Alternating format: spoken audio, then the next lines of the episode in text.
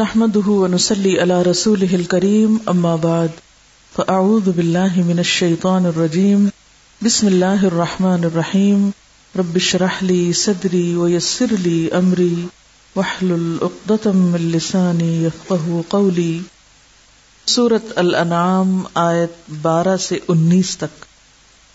أعوذ بالله من الشيطان الرجيم. بسم الله الرحمن الرحيم.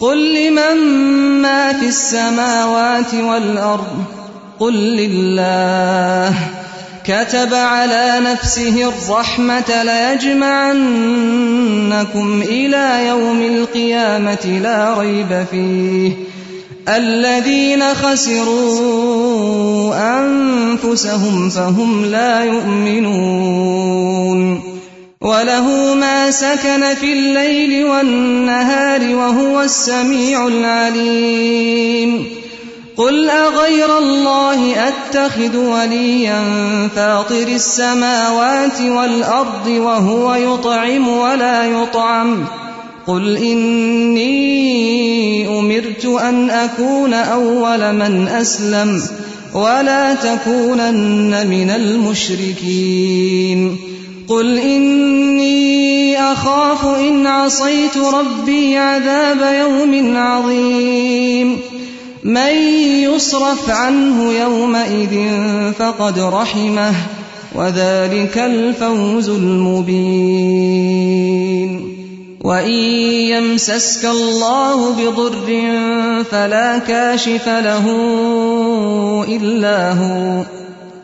وإن يمسسك بخير فهو على كل شيء قدير وهو القاهر فوق عباده وهو الحكيم الخبير قل أي شيء أكبر شهادة قل الله شهيد بيني وبينكم وأوحي إلي هذا القرآن لأنذركم به ومن بلغ أئنكم لتشهدون أن مع الله آلهة أخرى قل لا أشهد قل إنما هو إله واحد وإنني بريء مما تشركون شروع کرتی ہوں اللہ کے نام سے، جو بے انتہا مہربان،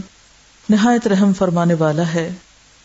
ان سے پوچھو، آسمانوں اور زمین میں جو کچھ ہے، وہ کس کا ہے؟ کہو، سب کچھ اللہ ہی کا ہے۔ اس نے رحم و کرم کا شیوا اپنے اوپر لازم کر لیا ہے۔ قیامت کے روز وہ تم سب کو ضرور جمع کرے گا۔ یہ بالکل ایک غیر مشتبہ حقیقت ہے یعنی جس میں کوئی شک نہیں۔ مگر جن لوگوں نے اپنے آپ کو خود تباہی کے خطرے میں مبتلا کر لیا ہے، وہ اسے نہیں مانتے۔ رات کے اندھیرے اور دن کے اجالے میں جو کچھ ٹھہرا ہوا ہے، سب اللہ کا ہے۔ اور وہ سب کچھ سنتا اور جانتا ہے۔ کہو، اللہ کو چھوڑ کر کیا میں کسی اور کو اپنا سرپرست بنا لوں؟ اس خدا کو چھوڑ کر جو زمین و آسمان کا خالق ہے اور جو روزی دیتا ہے، روزی لیتا نہیں ہے۔ کہو، مجھے تو یہی حکم دیا گیا ہے کہ سب سے پہلے میں اس کے آگے سر تسلیم خم کروں۔ اور تاکید کی گئی ہے کہ کوئی شرک کرتا ہے تو کرے۔ تو بہرحال مشرقوں میں شامل نہ ہو۔ کہو، اگر میں اپنے رب کی نافرمانی کروں، تو ڈرتا ہوں کہ ایک بڑے خوفناک دن مجھے سزا بھگتنی پڑے گی۔ اس دن جو سزا سے بچ گیا اس پر اللہ نے بڑا ہی رحم کیا اور یہی نمایاں کامیابی ہے۔ اگر اللہ تمہیں کسی قسم کا نقصان پہنچائے، تو اس کے سوا کوئی نہیں جو تمہیں اس نقصان سے بچا سکے۔ اور اگر وہ تمہیں کسی بھلائی سے بہرا مند کرے، تو وہ ہر چیز پر قادر ہے۔ وہ اپنے بندوں پر کامل اختیارات رکھتا ہے اور دانا اور باخبر ہے۔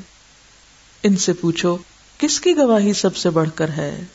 کہو میرے اور تمہارے درمیان اللہ گواہ ہے اور یہ قرآن میری طرف بذریعہ وہی بھیجا گیا ہے تاکہ تمہیں اور جس جس کو یہ پہنچے سب کو متنبع کر دوں۔ کیا واقعی تم لوگ شہادت دے سکتے ہو کہ اللہ کے ساتھ دوسرے خدا بھی ہیں؟ کہو، میں تو اس کی شہادت ہرگز نہیں دے سکتا۔ کہو، خدا تو وہی ایک ہے اور میں اس شرک سے قطعی بیزار ہوں جس میں تم مبتلا ہو۔ قل لمن ما في السماوات والأرض قل لله كتب على نفسه الرحمة ليجمعنكم إلى يوم القيامة لا ريب فيه الذين خسروا أنفسهم فهم لا يؤمنون وله ما سكن في الليل والنهار وهو السميع العليم قل اغير الله اتخذ وليا فاطر السماوات والارض وهو يطعم ولا يطعم قل اني امرت ان اكون اول من اسلم ولا تكونن من المشركين قل اني اخاف ان عصيت ربي عذاب يوم عظيم من يصرف عنه يومئذ فقد رحمه وذلك الفوز المبين. وان يمسسك الله بضر فلا كاشف له الا هو. وان يمسسك بخير فهو على كل شيء قدير. وهو القاهر فوق عباده. وهو الحكيم الخبير. قل اي شيء اكبر شهاده قل الله. شهيد بيني وبينكم. واوحي الي هذا القران لانذركم به ومن بلغ. أئنكم لتشهدون أن مع الله آلهة أخرى. قل لا أشهد. قل إنما هو إله واحد وإنني بريء مما تشركون. قل لمن ما والارض، قل ان سے پوچھئے کہ آسمان و زمین میں جو کچھ ہے، وہ کس کا ہے؟ تو سب کہیں گے کہ اللہ کا۔ کیوں؟ اس لیے کہ انسان جو خود ایک فانی وجود ہے، جس کی اپنی زندگی، طاقتیں اور قدرتیں سب محدود ہیں لمیٹڈ ہیں، پھر وہ لامحدود اور ان لمیٹڈ کا خالق کیسے ہو سکتا ہے؟ جس آسمان تک انسان پہنچ نہیں سکتا، اس آسمان کا خالق کیسے ہو سکتا ہے؟ جس زمین کو وہ پوری طرح ڈسکور نہیں کر سکا، اس زمین کا وہ بنانے والا کیسا ہو سکتا ہے؟ وہ تو خود اس زمین سے پیدا ہوا ہے اور اسی زمین پر لوٹ کر جانے والا ہے۔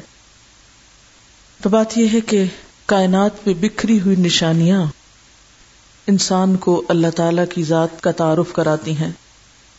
اللہ تعالی کی معرفت کرانے والی ہیں۔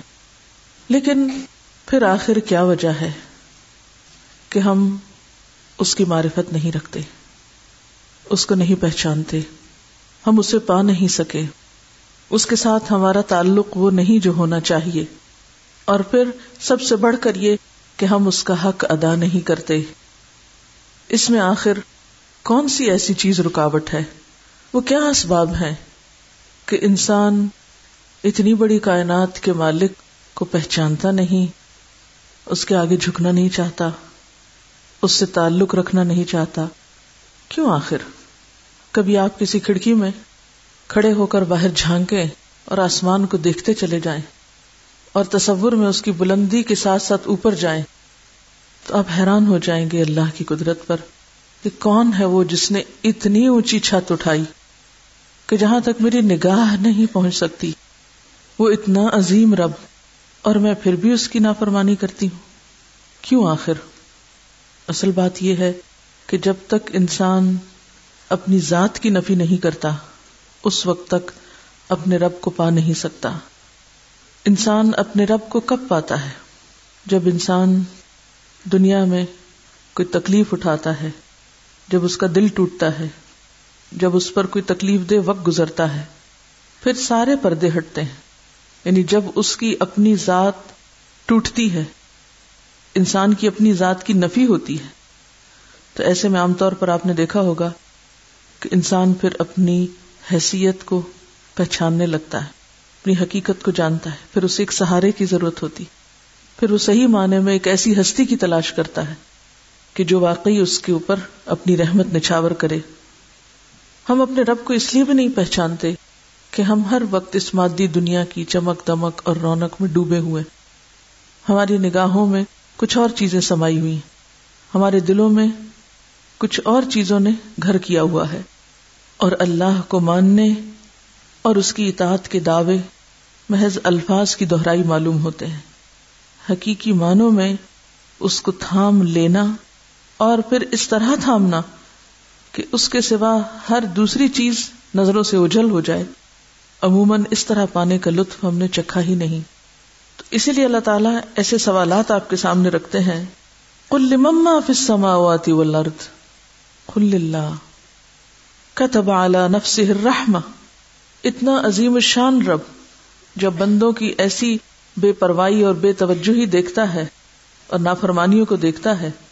بے قدری کو دیکھتا ہے، تو وہ ایک لمحے میں ان کو پکڑ سکتا ہے۔ کیوں نہیں پکڑتا؟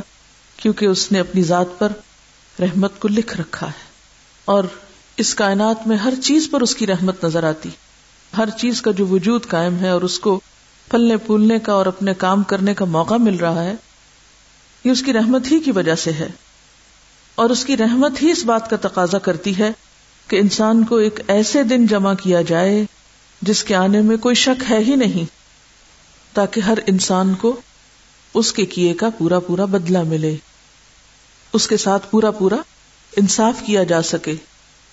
اس کو اس کی محنت کا سلا دیا جا سکے۔ اور اگر ایک ایسا دن انسان کے سامنے نہ ہو، اور اس کا یقین اور اس کا احساس نہ ہو، تو عموماً انسان کیا کرتا ہے؟ اپنے آس پاس نظر دوڑا کر دیکھیے انسانوں کے رویے کو۔ کہ ذرا کسی کو طاقت ملتی ہے تو خدا بن بیٹھتا ہے۔ طاقت پا کر وہ دوسروں کو ذلیل کرنا شروع کر دیتا ہے۔ وہ اپنے اوپر اللہ کی بڑائی اور اللہ کی عظمت کو بھول جاتا ہے۔ اگر اس کو یہ یاد رہے کہ ہر چیز کا مالک آسمان اور زمین کی ہر چیز کا مالک وہ ہے اور وہ اس بات کو واقعی سمجھتا ہو، تو پھر وہ دوسروں کے ساتھ ظلم و ستم کا رویہ اختیار نہیں کر سکتا۔ انسان جب یہ دیکھتا ہے کہ کوئی اس کا ہاتھ نہیں پکڑ رہا کوئی اس کو سزا دینے والا نہیں، تو پھر اس کا رویہ عام طور پر کیا ہو جاتا ہے؟ اس کے معاملات کیسے ہوتے ہیں؟ انسان ایک لمحے کے لیے بھی جب غافل ہوتا ہے کہ کوئی اس کو پوچھنے والا نہیں، کوئی اس کا کچھ بگاڑ نہیں سکتا، تو ایسے میں انسان کے اعمال اور انسان کے طور طریقے اور انسان کے رویے کس طرح ہو جاتے ہیں؟ جس وقت مجھے یہ یقین ہو کہ میرا رب مجھے دیکھ رہا ہے۔ تو چاہے میں تنہا ہوں، چاہے میں سب لوگوں کے بیچ میں ہوں، غلط کام نہیں کر سکتی۔ دا مومنٹ میں اس حقیقت اور اس فیکٹ کو بھولتی ہوں، تو ہی کیا ہوتا ہے؟ اطاعت کی حد سے نکلنے لگتی ہوں۔ تو جو شخص یہ چاہتا ہے کہ اللہ کا بندہ بن کر رہے، تو پھر اس کے لیے ضروری ہے کہ وہ اللہ کو پہچانے۔ اور پھر اس کی رحمت تو ہر جگہ چھائی ہوئی ہے۔ انسانوں کے حق میں یہ رحمت کب مکمل ہوگی؟ قیامت کے دن۔ دنیا میں تو ایک حصہ ہے اس کی رحمت کا، آخرت میں ننانوے حصے۔ اسی کی بنیاد پر انسان کی بخشش ہو سکے گی، ورنہ کوئی ایسا نہیں کہ جو پکڑا نہ جائے۔ ہم ہر لمحے، ہر دن، ہر روز اللہ سے بے پرواہ ہو کے، بے نیاز ہو کے اپنی زبان، اپنے ہاتھ، اپنے اختیارات، اپنی طاقت، اپنے مال، اپنی صلاحیتوں اور انرجیز کا استعمال کرتے رہتے ہیں۔ کیا واقعی؟ تھوڑی دیر کے لیے غور کیجیے کیا واقعی؟ دن میں دو دفعہ بھی یہ خیال آتا ہے کہ جو کچھ میں بول رہی ہوں یہ اللہ بھی سن رہا ہے۔ ایمانداری سے اپنا جائزہ لیجیے کہ دن میں دو تو چلے، ایک بار بھی اگر یہ خیال آ جاتا ہو نا کہ جو کچھ ہم بول رہے ہیں، اس کو وہ سن رہا ہے اور لکھوا رہا ہے۔ اور اس کا حساب ہوگا۔ تو ہمارے بولنے کے انداز بدل جائیں۔ اس کی اطاعت کے تابع ہو جائیں۔ اگر ہمیں یہ یقین ہو جائے، ایک دفعہ بھی اس بات کا خیال آ جائے دن میں کہ وہ ہمیں دیکھ رہا ہے، تو ہمارے رویوں میں جو غفلت ہے، یہ دوسرے انسانوں کے ساتھ فیر معاملہ نہ کرنا، انصاف سے کام نہ لینا، یہ آپ سے آپ ختم ہو جائے۔ لیکن حقیقت یہ کہ ہم سب دعوے تو کرتے ہیں کہ میں اللہ کو مانتی ہوں اور مجھے یقین ہے وہ دیکھتا ہے اور ہر چیز اس کی ہے، سب اسی کا ہے۔ لیکن عمل جب ہم چل پھر رہے ہوتے ہیں، کام کاج کر رہے ہوتے ہیں، تو یہ احساس ہمارے اندر نہیں ہوتے۔ تو انسان کو چونکہ اللہ نے عقل دی ہے، ارادہ دیا ہے، شعور دیا ہے، اس لیے اللہ تعالیٰ انسان سے چاہتا یہ ہے کہ وہ اپنے ارادے، شعور اور سوچ سمجھ کے ساتھ، احساس کے ساتھ میری عبادت اور بندگی کرے۔ واقعی وہ اس یقین کے ساتھ کرے کہ میں دیکھتا ہوں اس کو۔ میں جزا دوں گا اس کو۔ میں بدلہ دینے والا ہوں۔ تو بات یہ ہے کہ ہم سب کو واپس تو اسی طرف پلٹنا ہے الا یوم القیامت الا رئی بفی اور اصل کامیابی اور ناکامی تو اس وقت انسان کے سامنے آئے گی۔ اور اس روز جو ایمان نہیں لاتے، وہ خسارہ پانے والے تو پھر ایمان کو لفظ صرف ایمان کے طور پر نہ لیجیے کس چیز پر ایمان نہیں لاتے؟ کیا ایمان نہیں لاتے؟ کیا نہیں مانتے؟ عام طور پر یہ آئے جب ہم پڑھتے ہیں تو ہم کیا سوچتے ہیں؟ یہ دہریوں کے بارے میں ہے جو اللہ کو نہیں مانتے۔ اور یہ کافروں کے بارے میں ہے جو اللہ کی عظمت نہیں پہچانتے۔ اور ہم؟ ہم تو مانتے ہیں اللہ کو۔ کیا مانتے ہیں اس کو؟ کبھی سوچا ہم نے؟ ہمارا ماننا کیسا ماننا ہے؟ کیا واقعی ہمارے دل میں اس کی محبت، اس کے اوپر بھروسہ اور توکل اور یقین اور اعتماد اور یہ سب کچھ ایسا ہے کہ پھر ہم سے یہ سب اسی کی اطاعت کروا لے اور اس کے مقابلے ہم کسی اور سے نہ ڈرے؟ پھر اللہ تعالیٰ فرماتے اسی کے لیے ہے جو ٹھہرا ہوا ہے رات میں اور دن میں یعنی سب کچھ اس کا ہے۔ وہ سمیع العلیم اور وہ سننے والا ہے، جاننے والا ہے۔ ایسے رب کو چھوڑ کر کل اغیر اللہ اتخذ ولیت ایسے رب کو چھوڑ کر اوروں کو میں اپنا دوست بنا لوں؟ یعنی اس سے نظر ہٹا کر میں ادھر اور ادھر دیکھوں؟ اس کی طرف یکسو ہونے کی بجائے میں دوسروں کو اپنا سہارا بناؤں؟ ادھر ادھر بھٹکنا کیا ہے؟ ادھر ادھر جانا، غیر اللہ کو ولی بنانا کیا ہے؟ عام روزمرہ زندگی میں۔ اب تو آپ شاید اس کی تفسیر یہ کر رہے ہوں گے نا کہ وہ کچھ لوگ ایسے ہیں کہ جو اولیاء اللہ کو مانتے ہیں اور وہ ان سے نظر نیاز کرتے ہیں اور بس محدود سی تفسیر قرآن کی کر کے یعنی ہر آیت کا ایک مخصوص محدود معنی نکال کے اس کو اس کے ساتھ نتی کر کے اور خود آزاد ہو گئے۔ ہر چیز دوسروں کے لیے ہے۔ میرے لیے کیا ہے؟ یہ کس کو کہا جا رہا ہے؟ کل کہہ کے کس کو پکارا جا رہا ہے؟ نبی صلی اللہ علیہ وسلم کو کہا جا رہا ہے۔ آپ کہیے، آپ بتا دیجیے۔ ان کے سامنے اپنی مثال پیش کیجیے۔ کیا؟ اغیر اللہ اتخذ ولیا؟ اللہ کو چھوڑ کے کسی اور کو دوست بناؤں؟ کسی اور کو مددگار سمجھو کسی اور پر بھروسہ کرو کسی اور کی طرف توجہ کرو اس سے مراد محض مکہ والوں کے وہ پتھر کے بت، وہ لاتو منات اور آج کے دور کے چند لوگوں کے مخصوص بت نہیں ہیں۔ ولی کون ہوتا ہے؟ ولایت کا درجہ کیا ہوتا ہے؟ ہم؟ آپ کیا مانا سمجھتے ہیں ولی سے؟ ولی کس کو؟ کون ولی؟ جس پر انسان بھروسہ کرتا ہے، جس کو انسان اپنا مددگار سمجھتا ہے، جس پر انسان توکل کرتا ہے، جس پر بھروسہ کرتا ہے، اپنے دکھ سکھ میں جس کی طرف رجوع کرتا ہے، تو اللہ کو چھوڑ کر میں اوروں کی طرف چل پڑوں، ادھر ادھر بھٹکوں۔ جب انسان اللہ کو چھوڑتا ہے نا، اللہ سے تعلق کمزور اس کا پڑتا ہے، تو تب انسان ادھر ادھر کے سہارے ڈھونڈتا ہے، پھر وہ غیر اللہ کی طرف مائل ہوتا ہے۔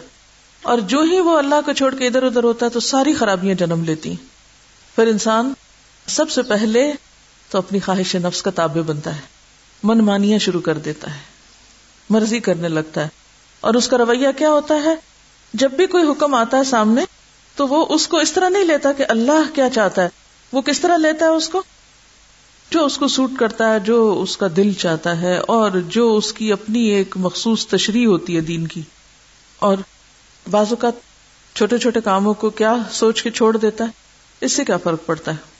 اتنا بھی ریجڈ نہیں ہونا چاہیے۔ جھوٹ بول کے کیا کہتے ہیں؟ اس سے کیا فرق پڑتا ہے؟ بیما اصو و کانو یا تدون نافرمانی کی اور نافرمانی میں حد سے بڑھے۔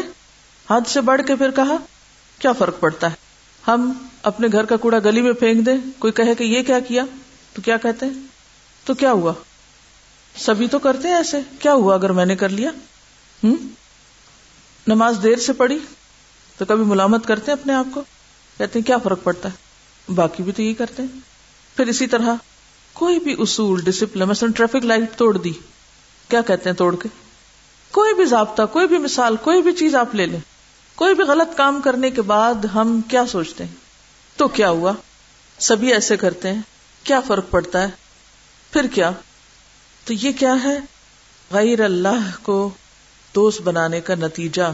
سب سے پہلے اپنی منمانی، اپنی خواہش نفس کی پیروی، اپنا خود ساختہ بنایا ہوا دین کا ورژن۔ جو دل چاہ کر لیا۔ یعنی پک اینڈ چوز کر لیا، جو سوٹ کیا وہ لے لیا، جو نہیں کیا وہ چھوڑ دیا، اور اگر کسی نے کہا تو کہا، کیا فرق پڑتا ہے؟ ایسے میں کیا کسی شخص کی پھر اصلاح ہو سکتی ہے؟ کیا ایسا شخص کبھی کبھی بھی تکوا کی راہ پہ چل سکتا ہے؟ کیا آپ جنگل میں چلتے ہوئے اگر ایک جھاڑی سے ایک کپڑا پھڑوائیں دوسرے سے دوسرا اور پھر کہیں تو کیا ہوا؟ کوئی کانٹا چپ جائے؟ اتنا سا بھی کہتے ہیں تو کیا ہوا؟ کانٹا ہی تو ہے۔ مر تو نہیں گئے۔ لیکن چھوٹی چھوٹی چیزیں کرتے کرتے ایک انسان کی پوری شخصیت وجود میں آ جاتی ہے۔ اور پھر وہ کیا بن جاتا ہے؟ تو کیا ہوا شخصیت؟ اور غلط کام کر کے تو کیا ہوا؟ ایسا شخص نہ استغفار کر سکتا ہے، نہ اصلاح کر سکتا ہے، اور نہ ہی بہتری کی طرف جا سکتا ہے۔ یہ تو ایسے ہی ہے نا کہ کوئی شخص اگر کیچڑ میں کھڑا ہو تو آپ اسے کہیں، باہر آ جاؤ تو وہ کہے، تو کیا ہوا؟ کھڑا ہی ہونا۔ کیا فرق پڑتا ہے؟ وہ بھی زمین ہے، یہ بھی زمین ہے۔ عام طور پہ ہم کیا کہتے ہیں؟ میرا لائف اسٹائل ایک اور جملہ جو بچوں میں بہت عام ہے نا۔ So what so what I don't care who cares آپ دیکھیں آج کے بچے ہر دوسرے جملے میں کیا کہہ رہے ہوتے ہیں؟ ہو کیئرس یہ الفاظ کیا الفاظ ہے ہو کیئرس یعنی میں کسی چیز کا پابند نہیں ہوں۔ مجھے کسی خاص ضابطے یا راستے پہ نہیں رہنا۔ مجھے اپنی مرضی کے مطابق جینا ہے۔ میں کچھ بھی کروں، کوئی مجھے کچھ نہیں کہہ سکتا۔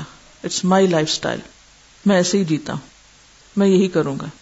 جیسے چاہو جیو۔ کیا یہ نفس پرستی نہ ہوگی؟ اللہ کے سوا اور چیزوں کو اہمیت دینا اور ان پر بنیاد بنانا زندگی کی یہ سب کیا ہے دراصل؟ اور اسی کو پیچھے کیا کہا گیا؟ بما آسو یہی نافرمانیاں یعنی ہم نافرمانی کس کو سمجھتے کو بڑا سا کام کرے تو پھر اس کو کہتے ہیں، یہ نافرمانی۔ لیکن چھوٹی چھوٹی چیزوں میں جو خواہش نفس کی پیروی کر رہے ہوتے ہیں، اللہ کو چھوڑ کر غیر اللہ میں سب سے پہلے ہم خود آتے ہیں۔ ہم باہر دیکھتے ہیں غیر اللہ، وہ بت، وہ قبر، وہ فلاں وہ فلاں۔ غیر اللہ میں ہم سب سے پہلے خود ہیں۔ جب بھی ہم اللہ کی مرضی چھوڑ کر اپنی خواہش، اپنی مرضی، اپنے نفس، اپنی خوشی کے لیے کچھ کرنا چاہتے ہیں تو وہ دراصل اسی میں شامل ہو جاتا ہے۔ اور پھر اس پہ بھروسہ کر لیتے ہیں اور سمجھتے ہیں کہ ہم سب ٹھیک کر رہے ہیں۔ تو کل اغیر اللہ تخیز ولی اور اللہ کو چھوڑ دوں۔ کون ہے اللہ؟ فاتر السماوات والارض۔ جو آسمان و زمین کا فاتر ہے۔ فترہ کا کیا مان ہوتا ہے؟ پھاڑنے والا۔ یہ تو آپ کو معلوم ہے نا کہ اب بگ بینگ کا نظریہ جو ہے وہ ایک مسلمہ سائنسی اصول مانا جاتا ہے۔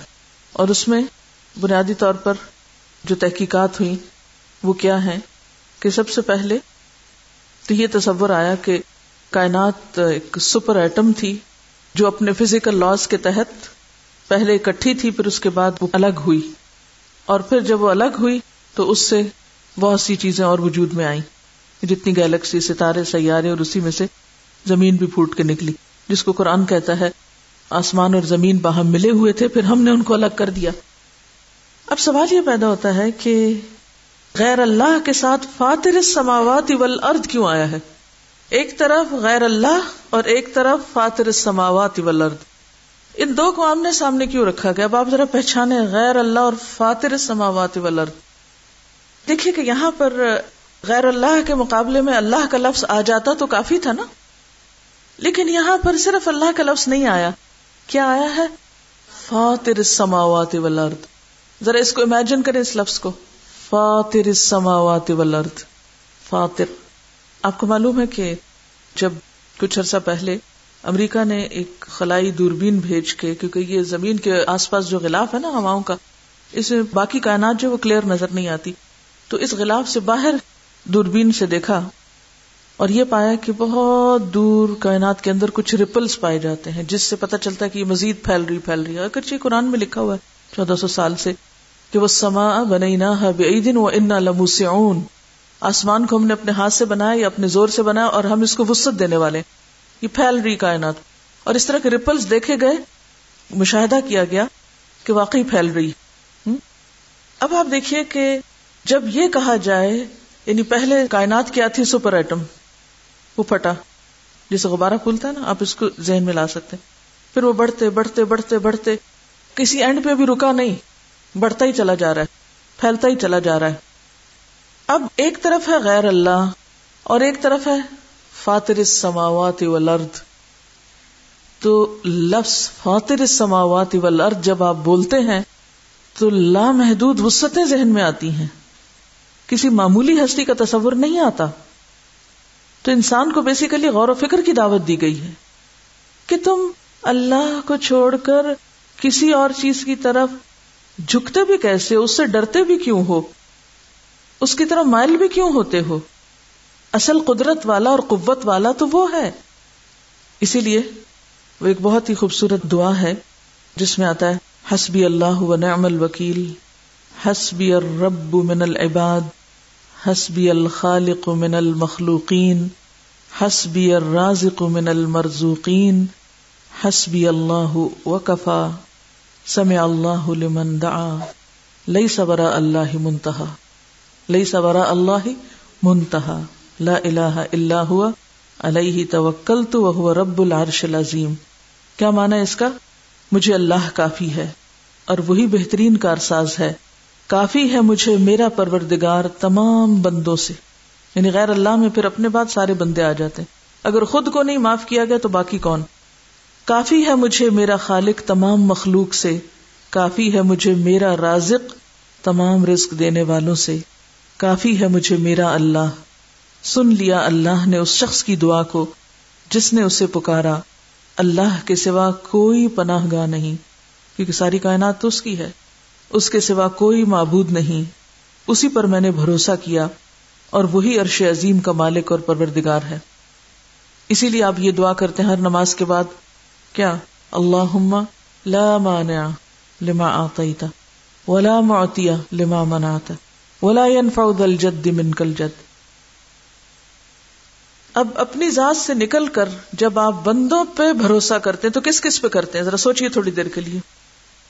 اگر میں نے یہ کر لیا تو وہ فلاں ناراض ہو جائے گا۔ ہے کسی کے ناراضگی کا ڈر؟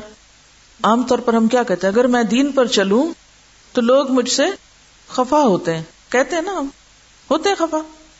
پھر ہم کیا چھوڑتے ہیں؟ اور کبھی نہیں سوچتے کہ کیا چھوڑا اور کس کی بات کو چھوڑا۔ فاتر السماوات والارض کی بات کو چھوڑا۔ اور کس سے ڈر گئے؟ اس سے۔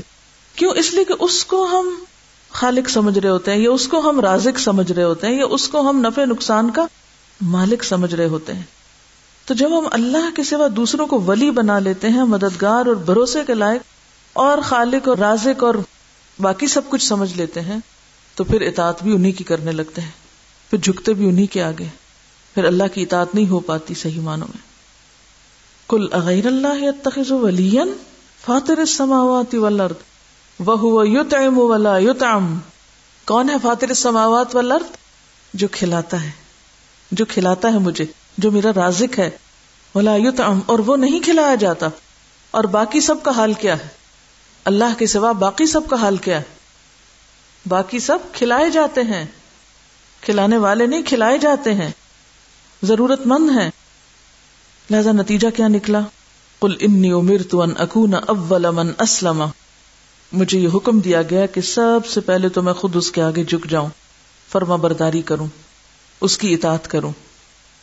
ولا تکونن من المشرقین اور تم مشرقین میں سے ہرگز نہ ہونا۔ اصل مشکل ہماری یہ ہے کہ ہم نے شرک کے کچھ مخصوص معنی بنائے۔ شرک کو چند مخصوص چیزوں سے منسوب کیا کہ یہ شرک ہے، یہ شرک ہے۔ اگر آج کسی سے بھی شرک کی ڈیفینیشن پوچھے تو عموماً وہ کیا کہتے ہیں؟ بتوں کی پوجا، مزاروں پہ جانا، چند اور ایسی باتیں، اس کو کیا بولتے ہیں؟ یہ شرک ہے۔ لیکن شرک کی وہ قسمیں جو خود ہمارے اپنے اندر رائج ہیں کہ لوگوں کے ڈر سے اللہ کی اطاعت چھوڑ دینا دنیاوی فائدوں کی خاطر آخرت کے فائدے کو قربان کر دینا، یہ بھی اسی کی ایک قسم ہے۔ اگر آپ اس کو براہ راست شرک کے دائرے میں نہ بھی لائیں، تو اتخذ غیر اللہ ولین میں آ جاتا ہے۔ تبھی تو پھر اسلام نہیں آتا، تبھی تو اطاعت نہیں آتی، تبھی تو فرما برداری نہیں آتی۔ اچھا تو پھر یہ بتائیے، آگے یہ کیوں آیا؟ کل انی اخاف ان اصئی تو ربی۔ کہہ دیجیے میں تو ڈرتا ہوں اگر میں نے رب کی نافرمانی کی۔ ابھی شرک کی بات ہو رہی تھی، ابھی اسلام کی بات ہو رہی تھی اور ابھی ساتھ ہی نافرمانی کی بات آ گئی۔ وہ پیچھے جو بیما اصو کی بات ہے۔ یہ کون کہہ رہا ہے؟ کس سے کہلوایا جا رہا ہے کہ آپ کہہ دیجیے، مجھے ڈر لگتا ہے، اگر میں نے نافرمانی کی اپنے رب کی۔ آپ صلی اللہ علیہ وسلم سے کہلوایا جا رہا ہے، جو اللہ کے محبوب ترین تھے۔ وہ کیا فرما رہے آپ انہیں بتائیے، مجھے ڈر لگتا ہے کہ میں اللہ کی نافرمانی نہیں کر سکتا اور میں اور آپ جتنی مرضی نافرمانی کرے، ہمیں کوئی ڈر نہیں لگتا۔ ایسا ہی ہے نا؟ اللہ کی نافرمانی کر کے ہم میں سے کتنے لوگوں کے اندر واقعی اللہ کا ڈر آتا ہے۔ کم از کم اتنا، جتنا کسی انسان کی ناراضگی کا کام کر کے اس انسان سے آتا ہو۔ کسی انسان کی نافرمانی کر کے، جسے آپ تھوڑا سا بھی ریگارڈ دیتے ہو تو پھر آپ کے دل میں کیسی پریشانی آتی؟ جب آپ کو لوگوں کی ناراضگی کا ڈر ہوتا ہے یا آپ کے دل میں خیال آ جاتا ہے کہ لوگ نہ مائنڈ کر جائیں، لوگ برا مانیں گے، لوگ کیا کہیں گے، تو کوئی دل پہ پریشانی یا کیفیت گزرتی؟ کیا گزرتی بتائیے؟ کیا ہوتا ہے؟ میرا سوال یہ ہے کہ جب میں کسی انسان کو ناراض کر لیتی ہوں یا انسان کی بات نہیں مانتی، تو میرے دل کی حالت کیا ہوتی ہے؟ چلیے میں آپ کو ایک اور طرح سوال کرتی ہوں۔ جب میں اپنی دوست کو ناراض کر دیتی ہوں، اپنے کسی پسندیدہ انسان کو ناراض کر دیتی ہوں، تو میرے دل پہ کیا گزرتی؟ دھیان ادھر ہی رہتا ہے یا نہیں؟ منانے کی کوشش بھی کرتے ہیں۔ چلیے، دوست بھی چھوڑیے۔ ایک اور طرح سوچیے۔ جب آپ کسی ایسے کو ناراض کرتے ہیں جس سے آپ کا مفاد وابستہ تھا، جس سے آپ نے کوئی کام نکلوانا تھا اور اگر کہیں کوئی گستاخی ہو جائے، رات نیند ہی نہیں آتی۔ مثلاً کہیں سے آپ کو جاب ملنی تھی۔ جس نے آپ کو جاب دینی تھی، اس کو آپ نے ناراض کر دیا۔ کوئی ہے پریشانی دل میں کیا اللہ سے آپ کو کوئی مفاد وابستہ نہیں؟ کوئی مفاد وابستہ نہیں؟ اتنا بھی ریگارڈ نہیں دیتے؟ کہ اس سے بھی کچھ چاہیے مجھے؟ اس کو ناراض کرنے کا بھی کوئی گناہ ہو سکتا ہے؟ اس کو ناراض کر کے بھی کوئی مصیبت آ سکتی ہے؟ کبھی سوچا ہم نے؟ لکھیے اپنے لیے، میرے دل میں کتنی دفعہ یہ خیال آتا ہے کہ اس کو ناراض کر کے میرا نقصان ہونے والا ہے۔ اللہ کو ناراض کر کے میرا نقصان ہو جائے گا۔ یہ کتنی بار خیال آتا ہے۔ اور اس پر کتنی راتیں آپ بے چین ہوئے اور کتنی دفعہ آپ کو ایسی ہی تکلیف گزری جیسی کسی انسان کو ناراض کر کے۔ چلیے، اس کو بھی چھوڑیے۔ یہ بھی کوئی اتنی بڑی بات نہیں۔ ایک اور طرح سوچیے کہ کیا؟ کسی ایسے انسان کو ناراض کرنے سے آپ کو ڈر لگتا ہے جو آپ کو سزا دے سکتا ہو؟ مفاد کو چھوڑ دیجیے اب، جو آپ کو پکڑ کے ٹھکانے لگا سکتا یعنی کسی ایسے انسان کو ناراض کرنا، مثلاً کسی عورت کے لیے یہ ہو سکتا ہے کہ اس کا شوہر اس کو طلاق دے دے، مثلاً۔ یا پھر آپ کو ویزا چاہیے، یورپ کا یا امریکہ کا۔ اور آپ کو یہ بتایا گیا کہ اگر آپ ایک ریلیجس شخص ہوں، تو ویزا ملنا مشکل ہوتا ہے۔ ہوں اگر آپ نے حجاب لیا، تو ویزا نہیں ملے گا۔ اگر آپ داڑھی والے ہیں، تو آپ وہاں انٹر نہیں ہو سکیں گے۔ کیا پتا آپ کو پکڑ کے جیل ہی لے جائیں۔ کیا پتا آپ کو ایئرپورٹ پہ بٹھا دیں۔ تو کوئی ڈر شر لگتا ہے پھر آپ کو؟ کوئی ڈر تو نہیں لگتا؟ آپ کو کسی اسکول میں، کسی کالج میں ایڈمیشن لینا تھا۔ تو آپ کا پیپر اچھا نہیں ہوا۔ امتحان میں پرچہ اچھا نہیں ہوا۔ کوئی ڈر تو نہیں کہ کہیں آپ کی انٹری بین ہو جائے گی اس پروفیشنل کالج میں یا آپ کو کوئی سرٹن گریڈ نہیں ملے گا۔ ہوتا کیا کبھی اتنا ڈر لگا کہ اگر میں نے یہ غلط کام کر لیا تو کہیں ایسا نہ ہو کہ جنت میں انٹری پہ بین لگ جائے۔ اللہ کی رضامندی نہ مجھے ملے۔ کبھی ایک بار بھی ڈر لگا۔ ہمیں ڈر نہیں لگتا۔ ہمارا اللہ سے کوئی مفاد بھی ہمیں وابستہ نظر نہیں آتا۔ تو عملی زندگی میں ہماری محبتیں، ہمارے مفادات، ہمارے ڈر، خوف سب انسانوں سے ہیں۔ سب دنیاوی مفادات سے ہیں۔ آگے سے نہیں ہے اس رب سے واقعی اگر ہم سمجھتے کہ ہمارا فائدہ اور ہمارا نقصان اور ہماری جزا اور ہماری سزا سب اس کے ساتھ وابستہ ہے تو پھر کیسے ہو سکتا ہے کہ اطاعت کے لیے دل نہ چاہے؟ پھر کیسے ہو سکتا ہے کہ ہم نماز کا وقت اور سو جائیں اور صرف گپ شپ میں گزار دیں؟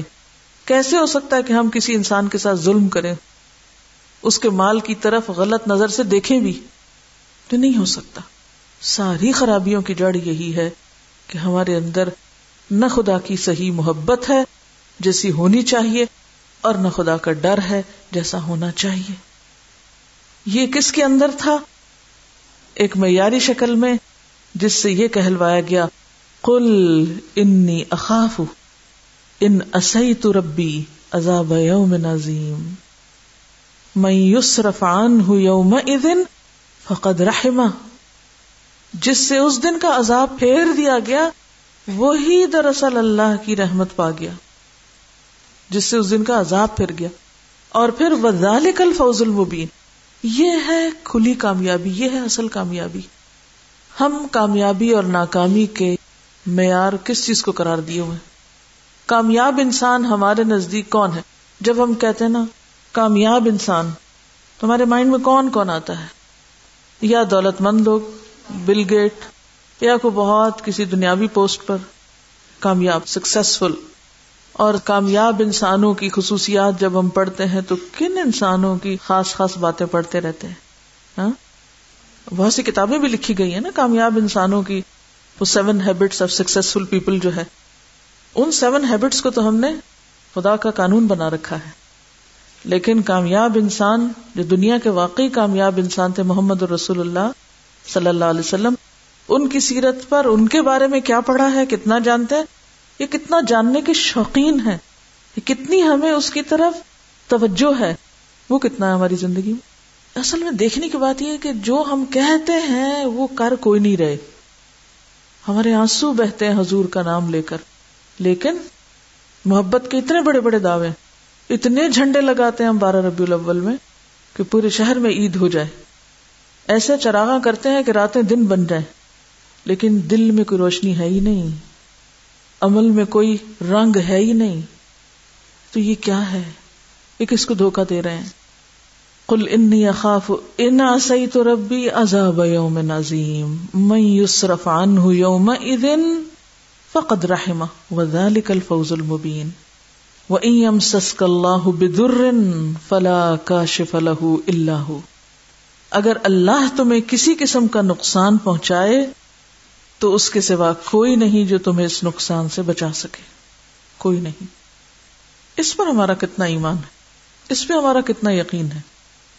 عام طور پر ہم اس کے بارے میں طرز عمل کیا اختیار کیے ہوئے کہنے کی بات نہیں میں پوچھ رہی اس وقت کہ ہم کیا کہتے ہیں۔ کہتے تو بہت کچھ ہے لیکن عمل پریکٹیکلی ہم کیا کر رہے ہوتے لوگوں سے وابستہ کیے ہوئے اگر ہمیں یہ پتا چل جائے نا کہ اس پوری کائنات میں اللہ کا حکم ہے اور کوئی بھی واقعہ صرف اس وقت ہوتا ہے جب اللہ کے عزن اور حکم سے سارے اسباب ایک دوسرے کے ساتھ تعاون کرتے ہیں۔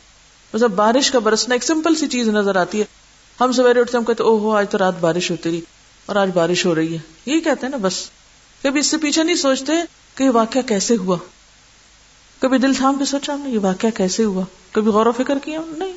وہ کہتے ہیں ہاں بارش ہو رہی ہے بس۔ اور مسئلہ ہو گیا، بارش ہو رہی موسم اچھا ہو گیا بس یہاں تک ہی ہم سوچتے سوچتے ہی نہیں۔ بارش کیسے ہوئی؟ اس کے پیچھے کس کس کا تعاون شامل ہے؟ کبھی سوچے کون کون ہے پیچھے؟ سورج ہے، ہوائیں ہیں، فرشتے ہیں ہاں؟ سمندر ہے۔ ان سب نے آپس میں اتفاق کیا نا؟ سمندر پہ آپ کا حکم چلتا؟ ہے ہوا آپ کے حکم کتابیں ہے سورج آپ کی مرضی سے کام کرتا ہے؟ کس کی مرضی کتابیں ہیں سب؟ وہ لہو ما سکن فی اللیل والنہار اسی کے۔ سب کچھ اس کے تابع ہے۔ اور وہ جب سورج کو حکم دیتا ہے تو پھر ہوا آگے آتی ہے اور پھر پانی اٹھتا ہے اور پھر سخت کھاری نمکین پانی ویپوریٹ ہو کے صرف میٹھا حصہ اڑتا ہے اس کا اور پھر وہ بادل لے کے چلتے ہیں اور فرشتے مقرر ہیں جو مسلسل مینجمنٹ کے کام کر رہے ہیں۔ کہاں برسانا ہے، کہاں پانی لے جانا ہے، پھر وہاں جا کے برستا ہے اور نفع پہنچتا ہے، انسانوں کو فائدہ ہوتا ہے۔ ایک فائدے کے پیچھے جو انسانوں کو پہنچتا ہے، کس کا ہاتھ ہے؟ اللہ کا ہاتھ ہے، سب اللہ کے عزن سے۔ اسی طرح زمین ہل جاتی ہے، زلزلے آتے ہیں۔ یہی ہوا اور بارش جو ہے، وہ طوفان برپا کر دیتی ہے۔ نقصان ہو جاتے ہیں، فصلیں برباد ہو جاتی ہیں۔ بارش جو ہے، وہ بارش بننے کے بجائے برف بن کے اترتی ہے، اولے پڑتے ہیں، فصل برباد ہوتے ہیں۔ پھر کس کا عزن ہوتا ہے؟ تو پھر نفر نقصان ہے کس کی طرف سے؟ اللہ کی طرف سے۔ چھوٹی سی چیز بھی، کوئی چھوٹی سے چھوٹی چیز بھی اس وقت واقع ہوتی ہے جب اللہ کا عزن ہوتا ہے۔ ان سب کے پیچھے کنٹرول اس کا ہے۔ اس لیے کوئی تکلیف آ جائے تو ہٹا بھی صرف ہو سکتا ہے۔ کوئی بھلائی اور خوبی ملے تو بھی صرف وہ بھیجتا ہے۔ جب تک ہمارا یہ یقین پختہ نہ ہو، اس وقت تک ہم صحیح معنوں میں اللہ کی اطاعت نہیں کر سکتے۔ ہم فرما بردار بن نہیں سکتے۔ کیونکہ جب ہم لوگوں سے ڈرتے ہیں نا، یہ نقصان دے جائے گا۔ وہ بگاڑ دے گا، وہ کچھ کر جائے گا، تو پھر ہم بندے بھی انہیں کے بنے رہتے ہیں، اطاعت بھی انہیں کی کرتے ہیں فرما برداری بھی انہیں کی کرتے ہیں۔ تو یہ انتہائی ایک مزہ کا خیز بات ہے کہ انسان اللہ کے سوا کسی اور سے ڈرے۔ یہ حماقت، سمجھداری نہیں۔ سارے اسباب تو کنٹرول وہ کر رہا ہے۔ فاتر السماوات والارض کنٹرول کر رہا ہے سب کچھ۔ تو کوئی انسان کیا کر سکتا ہے کسی کا؟ کچھ نہیں کر سکتا۔ کوئی کسی کا رسک چھین سکتا؟ کسی کو روزی سے محروم کر سکتا ہے؟ کتنی مثالیں ایسی ملتی ہیں کہ جب انسانوں نے انسانوں کو روزی سے محروم کیا، اللہ نے ان کے لیے اس سے بڑے دروازے کھولے۔ ایسے واقعات آپ نے بھی سنے پڑے ہوں گے۔ وقتی طور پہ ضرور دھچکا لگا، لیکن پہلے سے زیادہ بہتر رستہ اللہ نے کھول دیا۔ تو آپ سمجھتے ہیں اتفاق ہو گیا، یہ تو بائی چانس ہو گیا۔ ہاں؟ لیکن بنیادی طور پر اس کے پیچھے اللہ ہی کا فیصلہ اور اللہ ہی کا ہاتھ ہوتا ہے۔ تو ایم سس اللہ بدرن فلا کا شف اللہ و ایم سس کا فہو اعلی کل شین قدیر اگر خیر پہنچتی ہے تو بھی اسی کی طرف سے آتی ہے اور وہ ہر چیز پہ قادر ہے۔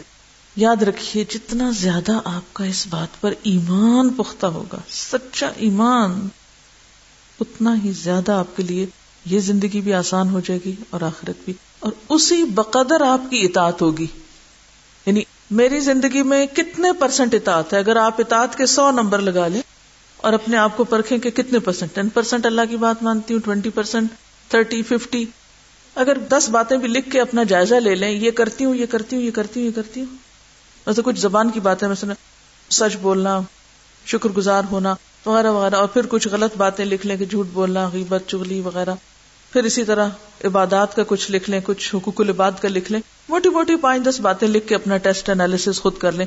آپ خود ہی اس میں سے نکال لیں گے پرسنٹیج کہ میں اتنے percent one percent ten percent کتنے پرسینٹ میں اللہ کی اطاعت کرتی ہوں۔ تو آپ یقین مانیے، جتنے پرسنٹ آپ کا ایمان اس بات پر پختہ ہوگا کہ نفع اور نقصان اللہ کی طرف سے ہے۔ کوئی کچھ نہیں بگاڑ سکتا۔ جتنا زیادہ آپ کی محبت اور خوف اللہ سے زیادہ ہوگی، اتنے ہی لیول کی اطاعت زیادہ ہوگی۔ اور جتنا وہاں سے لیول ڈراپ ہوگا، اتنا ہی ساتھ اطاعت کا لیول ڈراپ ہو جائے گا۔ یہ چیز لازم و ملزوم ہے۔ جب تک آپ اس نقطے کو نہیں سمجھیں گے، اس وقت تک صحیح رستے پر نہ صحیح طور پہ چل سکتے ہیں، اس دن اسرات المستقیم نہ جم سکتے ہیں۔ عام طور پہ ہم خوف کھاتے رہتے ہیں۔ ابھی تو میں یہاں ٹھیک ہوں، پتہ نہیں یہاں سے نکلوں گی، پھر کدھر پھسلوں گی، پھر پتہ نہیں کیا ہوگا۔ یہ سب اس لیے ہے کہ ہم لوگوں کے سہارے جی رہے ہیں۔ جس کا سہارا اللہ پہ ہو نا، وہ نہیں ایسی باتیں کرتا۔ جس رب کے لیے وہ یہاں اطاعت کر رہا ہے، اسی رب کے لیے وہ کہیں اور بھی کر سکتا ہے۔ وہ کسی جنگل، بیابان میں تنہا، وہ وہاں بھی اطاعت کر سکتا ہے۔ کیوں؟ میں اکثر یہ جملہ سنتی رہتی ہوں۔ ابھی تو یہ کورس کر رہی ہوں یا فلاں پڑھ رہی ہوں، ابھی تو میرا حال بڑا اچھا ہے، پھر پتہ نہیں میرا کیا ہوگا اور کدھر کو پسلوں گی، پھر پتہ نہیں کیا کروں گی۔ یہ بس اسے بہت شیطان ڈالتا ہے۔ اور دیکھا بھی ہے لوگوں کو، ایسا ہوتا بھی ہے۔ تو آپ کو پتا ہے کہ آپ صلی اللہ علیہ وسلم کون سی دعا بہت مانگا کرتے تھے؟ یہاں مقلب القلوب سبت قلبی اللہ ربنا لا تزغ قلوبنا بعد إذ هديتنا۔ کس سے مانگتے تھے یہ؟ کون دیتا ہے یہ؟ وہی دیتا ہے۔ اگر ہم اس سے مانگتے رہے، اس سے ہم نے تعلق مضبوط کر لیا، اس سے تعلق ہمارا باقی رہا، کوئی کچھ نہیں کر سکتا، کوئی چیز نہ آپ کو ہلا ہی نہیں سکتی۔ اور اگر اس سے تعلق نہیں نا درست آپ کا، تو بندے چار دن بھی آپ کو سپورٹ نہیں کر سکتے کہ آپ کو مدد دے سکے۔ اب سوال یہ پیدا ہوتا ہے کہ اس سے تعلق کیسے مضبوط رہے، وہ کہاں ملتا ہے؟ اگر آپ نے ایسے اسباب اختیار کر لیے، وہ راہیں ڈھونڈ لی وہ طریقے جان لیے وہ کام شروع کر دیے کہ جس سے وہ ملتا ہے، تو آپ نہیں پھسل سکتے، وہ آپ کو تھام کے رکھے گا۔ کیونکہ آپ کو ضرورت ہے نا اس کی، اس کو تو نہیں ضرورت آپ کی۔ کہاں ملتا ہے وہ؟ کیا طریقے ہیں، کیا راستے ہیں؟ سوچیے اس پر۔ وسطین بصبری وسلات پرسنلی اگر آپ اللہ سے ملاقات کرنا چاہتے ہیں اور اللہ کو پانا چاہتے ہیں تو نماز ہے۔ پھر قرآن بات اسم بحبل اللہ جمیان صرف آپ نہیں جمیان تو کہاں ملے گا اللہ آپ کو؟ جمیان کے ساتھ قرآن پکڑ کے رکھنے سے۔ اکیلے نہیں، کہ صرف صبح کی تلاوت کر لیں تو کافی ہے۔ صرف کسی ایک کے ساتھ بھی شیئر کرتے رہیں گے نا، تو جمیان کا مقصد پورا ہو جائے گا۔ پھر اللہ کی ذات سے آپ دور نہیں جائیں گے۔ اور اگر یہ بنیادی دو کام آپ نے نہیں کیے کیونکہ قرآن سے اللہ آپ سے کلام کرتا ہے نماز میں آپ اللہ سے کلام کرتے ہیں۔ نماز میں آپ اس سے ملاقات کرتے ہیں۔ اور قرآن کے ذریعے وہ آپ کی رہنمائی کرتا ہے۔ تو جب ایک کمیونیکیشن ڈیلی بیسس پہ ہوتا رہے، سوال ہی پیدا نہیں ہوتا کہ آپ پھسلیں یا بھٹکے وہ خود آپ کو تھامتا ہے۔ اور اگر کسی کی زندگی میں یہ دو کام نہیں، پہلا یا دوسرا، تو پھر خطرے میں ہے وہ۔ جب ہماری زندگی میں یہ دو فیکٹرز پریویل کرتے ہیں نا ایک انڈیویجل لیول پہ اللہ سے سچا تعلق، تنہائی کے اوقات میں اللہ کے سامنے کھڑے ہو کر اللہ سے بات کرنا، نماز کے ذریعے۔ کوئی مشکل ہو، کسی انسان کا ڈر ہو، خوف ہو، کیا کریں گے آپ؟ کوئی انسان آپ کو نقصان دینا چاہتا ہے مثلاً آپ جاب پر ہیں۔ بہت اچھی جاب ہے آپ کی۔ لیکن آپ کے دین پر چلنے کی وجہ سے آپ کی جاب خطرے میں پڑ گئی۔ ایسا ہوتا نا؟ اب آپ کدھر جائیں؟ اب کیا کریں؟ سچویشن آ گئی ایسی۔ کہ آپ بہت اچھی پوسٹ پہ ہیں۔ آپ کو نماز کے لیے وقت چاہیے۔ اب آپ کو پتا ہے کہ جو ہی میرے باس کو پتا چلے گا کہ یہ نمازی ہے، تو وہ کیا کرے گا؟ آؤٹ کر دے گا۔ ہوں اب آپ کے دل میں سخت خوف ہے کہ میری یہ جاب چلی گئی تو میں گھر کیسے بناؤں گی؟ میری یہ جاب چلی گئی تو میں یہ فلاں اور فلاں کام کیسے کروں گی؟ بے شمار خدشات، بے شمار خوف۔ کیا کریں؟ حل کیا ہے؟ حل یہ ہے کہ آپ اپنی مذہبیت کو اپنے دینداری کو ایک طرف رکھیں اور جاب کریں۔ ہوں کیوں نہیں؟ کیا آپ کیسے مشورے دے رہے ہیں؟ ایکسٹریمسٹ۔ دیکھیے، بعض اوقات قصور کہیں اور ہوتا ہے۔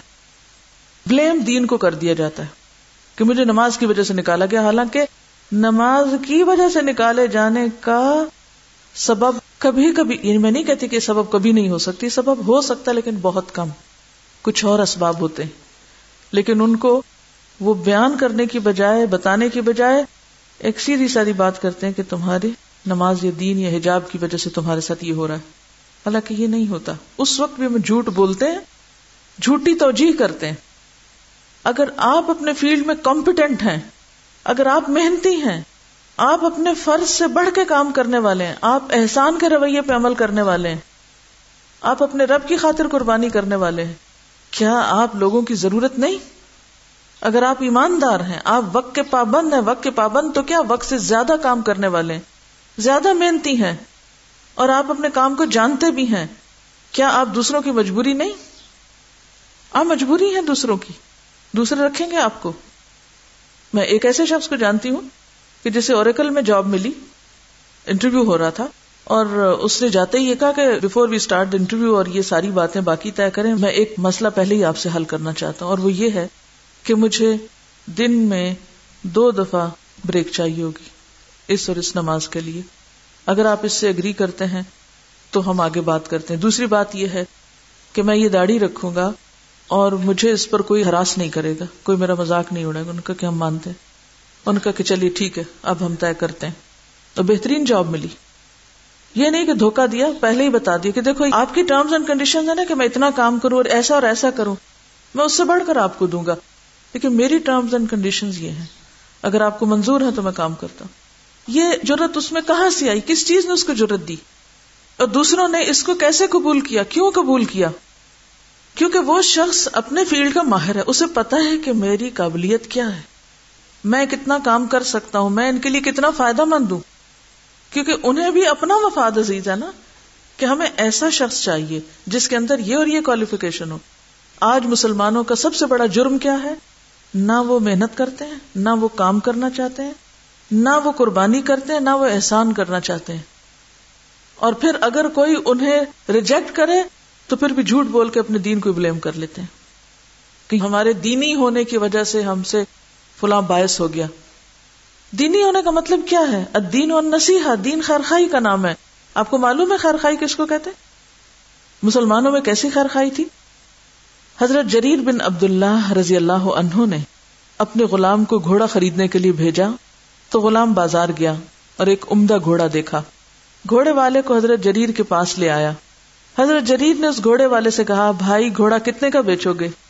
گھوڑے والا، تین سو درہم کا حضرت جریر، گھوڑے کو غور سے دیکھتے ہیں اور کہتے ہیں، بھائی، کیا گھوڑے کو چار سو درہم میں فروخت کرو گے؟ گھوڑے والا، بھائی، کیوں نہیں؟ ضرور بیچوں گا۔ پھر انہوں نے دوبارہ غور سے دیکھا۔ پھر کہا، پانچ سو میں فروخت کرو گے؟ کہا، کیوں نہیں؟ ضرور۔ اس نے پھر غور سے دیکھا۔ کہا، چھ سو میں فروخت کرو گے؟ کہا ہاں۔ پھر غور سے دیکھا۔ سات سو میں جی ہاں۔ پھر غور سے دیکھا۔ آٹھ سو میں۔ پھر غور سے دیکھا۔ کہا، نو سو میں۔ اب حضرت جریر نے پیسے دیے گھوڑا خرید لیا۔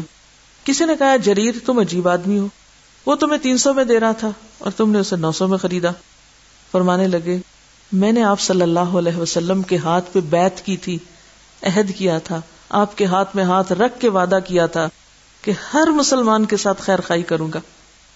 ہر ایک کے ساتھ اچھا کروں گا۔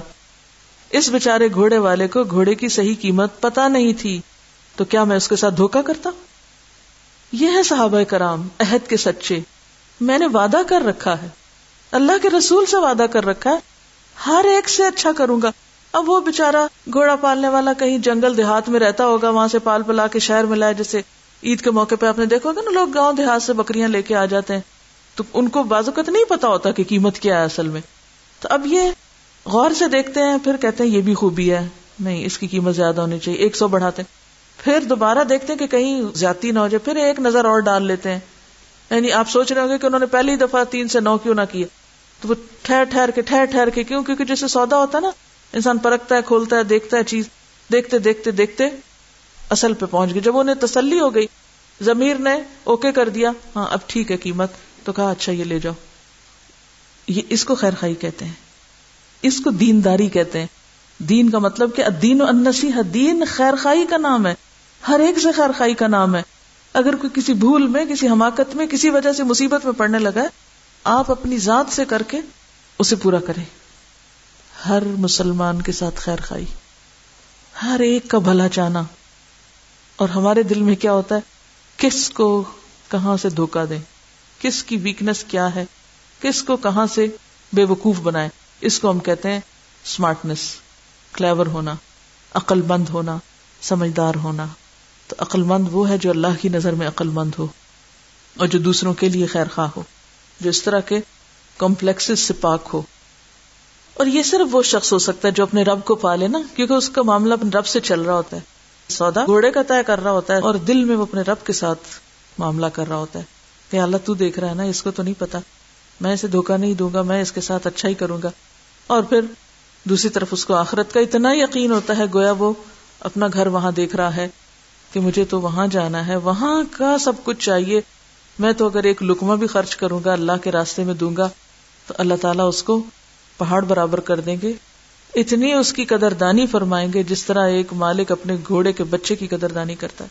ایسی ایمانداری ہم میں سے کتنے لوگوں میں، ایمانداری سے بتائیے، اپنے اندر کا حال دیکھ کے بتائیے مجھے، ایسے سارے مواقع سے ہم دوسرے کی لا علمی سے، دوسرے کی مجبوری سے، دوسرے کی ضرورت سے آج ہم سب فائدہ نہیں اٹھاتے؟ اس کو اور بے وقوع بنا کے تین سو سے بھی دو سو یا سو پہ لائیں۔ ہمارا اخلاق تو یہ ہو چکا ہے۔ پھر ہم کہتے ہیں کہ ہمارے ساتھ زیادتی ہو رہی ہے۔ جب ہم کسی کے ساتھ زیادتی کرتے ہیں تو ہمیں یاد نہیں رہتا۔ اب یہاں پر کیا ہوگا؟ اسی کا تو منافق کیا کہتے تھے؟ وہ ازاقیل الحم آمن کما امن اناس کالو ان کما امن صفحا وہ یہ بے وقوف ہے دیکھو ذرا۔ بظاہر تو بے وقوفی نظر آتی ہے نا۔ اگر کوئی آپ میں سے زیادہ مہنگی چیز لے کر آئے تو سب اس کے پیچھے پڑ جاتے ہیں۔ کیا کہتے ہیں؟ کسی رکشے ٹیکسی والے کو اگر آپ زیادہ کرایہ دے دیں، اس کی ڈیمانڈ سے بڑھ کر تو دوسرے کیا کہتے ہیں؟ بھائی بے وقوف تھوڑا سا سوچئے، آج تک کتنی دفعہ، میں تھوڑا سا آپ کو آئینہ دکھانا چاہتا کتنی دفعہ زندگی میں آپ نے کسی رکشے ٹیکسی ریڑی والے کو اس کی ڈیمانڈ سے زیادہ دیا ہو؟ صرف اس لیے، میں ایک حجاب پہنے ہوئی عورت ہوں۔ میں ایک دین کی نمائندہ ہوں۔ میرا دین اس وقت یہ حجاب اس وقت بدنام ہو چکا ہے۔ مجھے اس کو عزت دینی ہے۔ مجھے اپنے رب کی خاطر اپنی ذات کی بڑائی نہیں، کیونکہ میں تو اس کے اندر لپٹی ہوں، اس کو کیا پتا میں کون ہوں؟ کیا پتا میں کون ہوں؟ اس کی خاطر مجھے ایک غریب انسان کو اس کے حق سے زیادہ دینا ہے، صرف احسان کرنے کے لیے، کیونکہ واللہ یحب المحسنین۔ ایک طرف فائدہ یہ ہوگا، دین کی اچھی نمائندگی ہوگی، اس کے دل میں دین کی محبت پیدا ہوگی۔ یہ بھی شاید مسجد چلا جائے، یہ بھی شاید دین سیکھنے سکھانے لگ جائے۔ اور دوسری طرف میرے رب کی محبت مجھے حاصل ہوگی۔ ہمارے اندر یہ اخلاق ہی نہیں ہے۔ امام ابن تیمیہ کہا کرتے تھے، اللہ سبحان و تعالیٰ نے ابراہیم علیہ السلام کو اس بنا پر دوست بنایا تھا کہ وہ لینے سے زیادہ دینے سے محبت رکھتے تھے۔ وہ لینے کی بجائے دینے سے محبت رکھتے تھے یعنی ان کو محبت تھی اس بات سے کہ میری ذات سے ہر ایک کو خیر پہنچے، میں ہر ایک کو کچھ نہ کچھ دوں۔ تو ان کی اس صفت کی وجہ سے اللہ نے ان کو اپنا دوست بنایا تھا۔ وہ اللہ کی محبت میں، اپنے رب کی محبت میں ہر کام کر سکتے تھے۔ اور پھر جب ہمارا اس پہ یقین ہے کہ جب تم دو گے، اللہ اس سے زیادہ تم کو دے گا، اس کے پیچھے اور لے آئے گا، پھر یہ کیسے ممکن ہے کہ ہم دینے والے نہ بنے؟ لیکن چونکہ ہمیں یقین نہیں نا، ہم نفع نقصان اپنے ہاتھوں میں سمجھتے ہیں۔ تب آپ خود سوچئے کہ جس بندے کے اندر انسانوں کی محبت ہے، انسانوں کے لیے خیر خواہی ہے، انسانوں کے لیے بھلائی کے جذبات ہیں، اس کو کون پھینکے گا پرے؟ کوئی نہیں پھینکتا اس کو۔ یہ اس کی غلط فہمی ہے۔ یہ اس کی اپنی بد اخلاقی ہوتی ہے۔ یہ اس کی اپنی دل کی تنگی ہوتی ہے۔ یہ اس کی اپنی خرابی ہوتی ہے کہ جس کی وجہ سے اس پہ یہ آفت آتی ہے۔ ٹھیک ہے، دنیا میں ظلم بھی ہوتا ہے۔ دنیا میں نا انصافیاں بھی ہیں اس زمین پر، لیکن بہت وقت ہم قصوروار خود ہوتے ہیں، مگر بلیم ہم دوسروں کو کرتے ہیں۔ حضرت یوسف علیہ السلام کی مثال ہمارے سامنے، کہ جب ان کو بے قصور جیل میں بند کیا گیا تھا، پھر جب عورت نے ان پر الزام لگایا، تو کس طرح ایک شخص اٹھا اور اس نے ان کا دفاع کیا؟ اگر آپ سچے ہیں نا، اور آپ کے اوپر جھوٹا الزام لگ رہا ہے، یا آپ کو بے وجہ بدنام کیا جا رہا اللہ آپ کی ضرور مدد کرے گا۔ لیکن مشکل یہ ہے کہ ہم صبر اور انتظار نہیں کرتے اور اللہ کے وعدوں پہ ہمیں یقین نہیں۔ اصل بات یہ کہ اللہ کو پایا نہیں ہم نے۔ اس پر یقین نہیں ہمارا۔ اس کی باتوں پر ایمان نہیں ہمارا۔ بھروسہ نہیں ہمارا۔ لہٰذا ہم سمجھتے لوگ نقصان دے جائیں گے۔ لوگوں سے فائدہ مل جائے گا۔ اور انسانوں سے توقع رکھتے ہیں اچھا وہ فلاں سے مجھے کیا ملے گا؟ فلاں سے کیا ملے گا؟ فلاں سے کیا ملے گا؟ اور اگر صرف ان بنیادوں پر انسانی تعلقات قائم ہو کہ اس سے مجھے کیا ملے گا اور اس سے کیا ملے گا؟ تو ایسے شخص کی نیت کو اللہ نہیں جانتا۔ یہ صرف مفاد پر شخص۔ ہم نے نمازوں کو کیسے بدنام کیا کہ مثلاً ہم کسی آفس میں کام کرتے ہیں، ہم کہتے ہیں کہ ہمیں نماز کے لیے وقت چاہیے۔ وقت پندرہ منٹ ہے، آپ آدھے گھنٹے بعد لوٹتے ہیں۔ آپ نے نماز کو بھی بدنام کیا، اپنے دین کو کیا اور اس ادارے کے جو فائدے ہیں اس کو بھی نقصان پہنچایا۔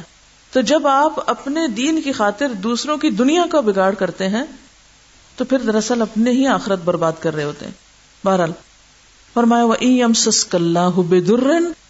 فلا کا شف اللہ وہ ایم سس کلّہ بخیرن فہو اللہ کل شین قدیر یہ مسئلہ کچھ تھوڑا سا تقدیر سے متعلق بھی ہے، نفع اور نقصان کا۔ کہ فائدہ اللہ کے ہاتھ میں۔ سب سے پہلی بات تو یہ یاد رکھیے کہ اس کائنات پر اللہ کا حکم چلتا ہے۔ کانا امر اللہ ہی مفولا فیصلے سارے اللہ کے ہیں۔ ٹھیک ہے؟ پہلا نقطہ یہ یاد رکھنا ہے۔ مصیبت آتی ہے تو بے عزن اللہ۔ فائدہ ہوتا ہے تو بے عزن اللہ۔ جب انسان اس حقیقت کو ایکسپٹ کر لیتا ہے، تو اس کا طریقہ پھر کیا ہوتا ہے؟ اللہ دینا ازا اصابت ہوں مصیبت ان قالو انا للہ و انا راجو فائدہ کیا ہوتا ہے؟ الاائے کا علیہم سلوات رب ہم و رحما و الاائے کا محتدون یہ سیدھے رستے پر ہیں۔ یہ جانتے ہیں کہ عہد نصرات المستقیم کیا ہے۔ جن کا عملی رویہ مصیبت کے وقت یہ ہوتا ہے کہ اس کو اللہ کے عزن سے سمجھتے ہیں اور وہ یہ جانتے ہیں کہ میرا رب مجھ پہ ظالم نہیں، اس میں بھی ضرور کوئی بہتری ہے۔ وہ مصیبت کے وقت بھی اس سے خیر کا پہلو نکالنا جانتے ہیں۔ رسول اللہ صلی اللہ علیہ وسلم نے فرمایا، یاد رکھو، جو مصیبت تم پہ آئی، وہ تم سے خطا کرنے والی نہیں۔ وعلم انما اصابك لم يكن ليخطئك وما اخطأك لم يكن ليصيبك۔ جو خطا ہو گئی، وہ تم پہ آنے والی نہیں تھی۔ اور جو آئی وہ جانے والی نہیں تھی، وہ تمہارے اوپر ہی آنی تھی۔ اسے ایکسپٹ کرو۔ جب انسان فیکٹس کو ایکسپٹ کر لیتا ہے، حقائق کو قبول کر لیتا ہے، تو پھر کیا ہوتا ہے؟ اللہ تعالیٰ اس کے دل کو سکون دے دیتا ہے۔ میں یؤمن باللہ یہدی قلبہ۔ اللہ اس کے دل کو صحیح رستہ بتاتا ہے پازیٹو تھنکنگ دے دیتا ہے۔ اور اسی لیے ایک اور حدیث میں آتا ہے، اگر تمہیں کوئی مصیبت آئے تو یہ نہ کہو، اگر میں ایسا کرتا تو ایسا نہ ہوتا، بلکہ یوں کہو یہ اللہ کا مقدر کیا ہوا ہے، جو وہ چاہتا ہے وہ ہوتا ہے۔ فلا تقل انی فعلت کذا لکان کذا، ولیکن کل قدر اللہ وما شاء فعل۔ پھر اسی طرح آپ صلی اللہ علیہ وسلم نے یہ بھی فرمایا، ہر چیز تقدیر میں لکھی ہوئی ہے، یہاں تک کہ عز اور درماندگی اور چالاکی اور عقل بندی بھی۔ اب اس کو لوگ الٹے معنوں میں لیتے ہیں۔ پھر وہ کہتے ہیں، جب ہر چیز لکھا ہوا تو پھر ہمیں تو کچھ کرنے کی ضرورت نہیں۔ یہ نہیں ہے اس کا معنی۔ مراد یہ کہ یہ اللہ کے علم میں ہے۔ کہ انسان کو جب وہ صلاحیت دے گا تو وہ اس کا استعمال کس طرح کرے گا اور پھر اسی طرح یہ ہے کہ یہ سب چیزیں نہ صرف یہ کہ اس کے علم میں ہے بلکہ اس نے پہلے سے لکھ کے بھی رکھی ہوئی ہیں کہ ایسا ہونے والا ہے۔ وہ اس کے علم میں یا کاغذ پر اس سے کیا فرق پڑتا ہے؟ اس کا مطلب نہیں اس نے آپ کو باندھ دیا۔ بنیادی طور پر کہنے کا مطلب یہ ہے کہ انسان جب اللہ کو مانتا ہے اس سینس میں کہ نفع اور نقصان اس کی طرف سے آتا ہے تو پھر اس کا نتیجہ کیا نکلنا چاہیے کہ مجھے اپنا تعلق اللہ سے مضبوط کرنا چاہیے، درست کرنا چاہیے۔ وہ القاہر فوق عبادی وہ الحکیم الخبیر۔ وہ اپنے بندوں پر پورا اقتدار رکھتا ہے۔ وہ حکمت والا ہے، خبر والا ہے۔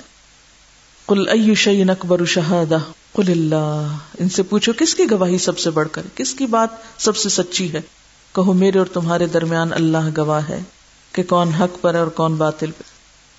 قل اللہ شہید بینی و بینکم و اوحی الی هذا القرآن لانذرکم به یہ قرآن کس لیے آیا ہے؟ کس لیے آیا ہے قرآن؟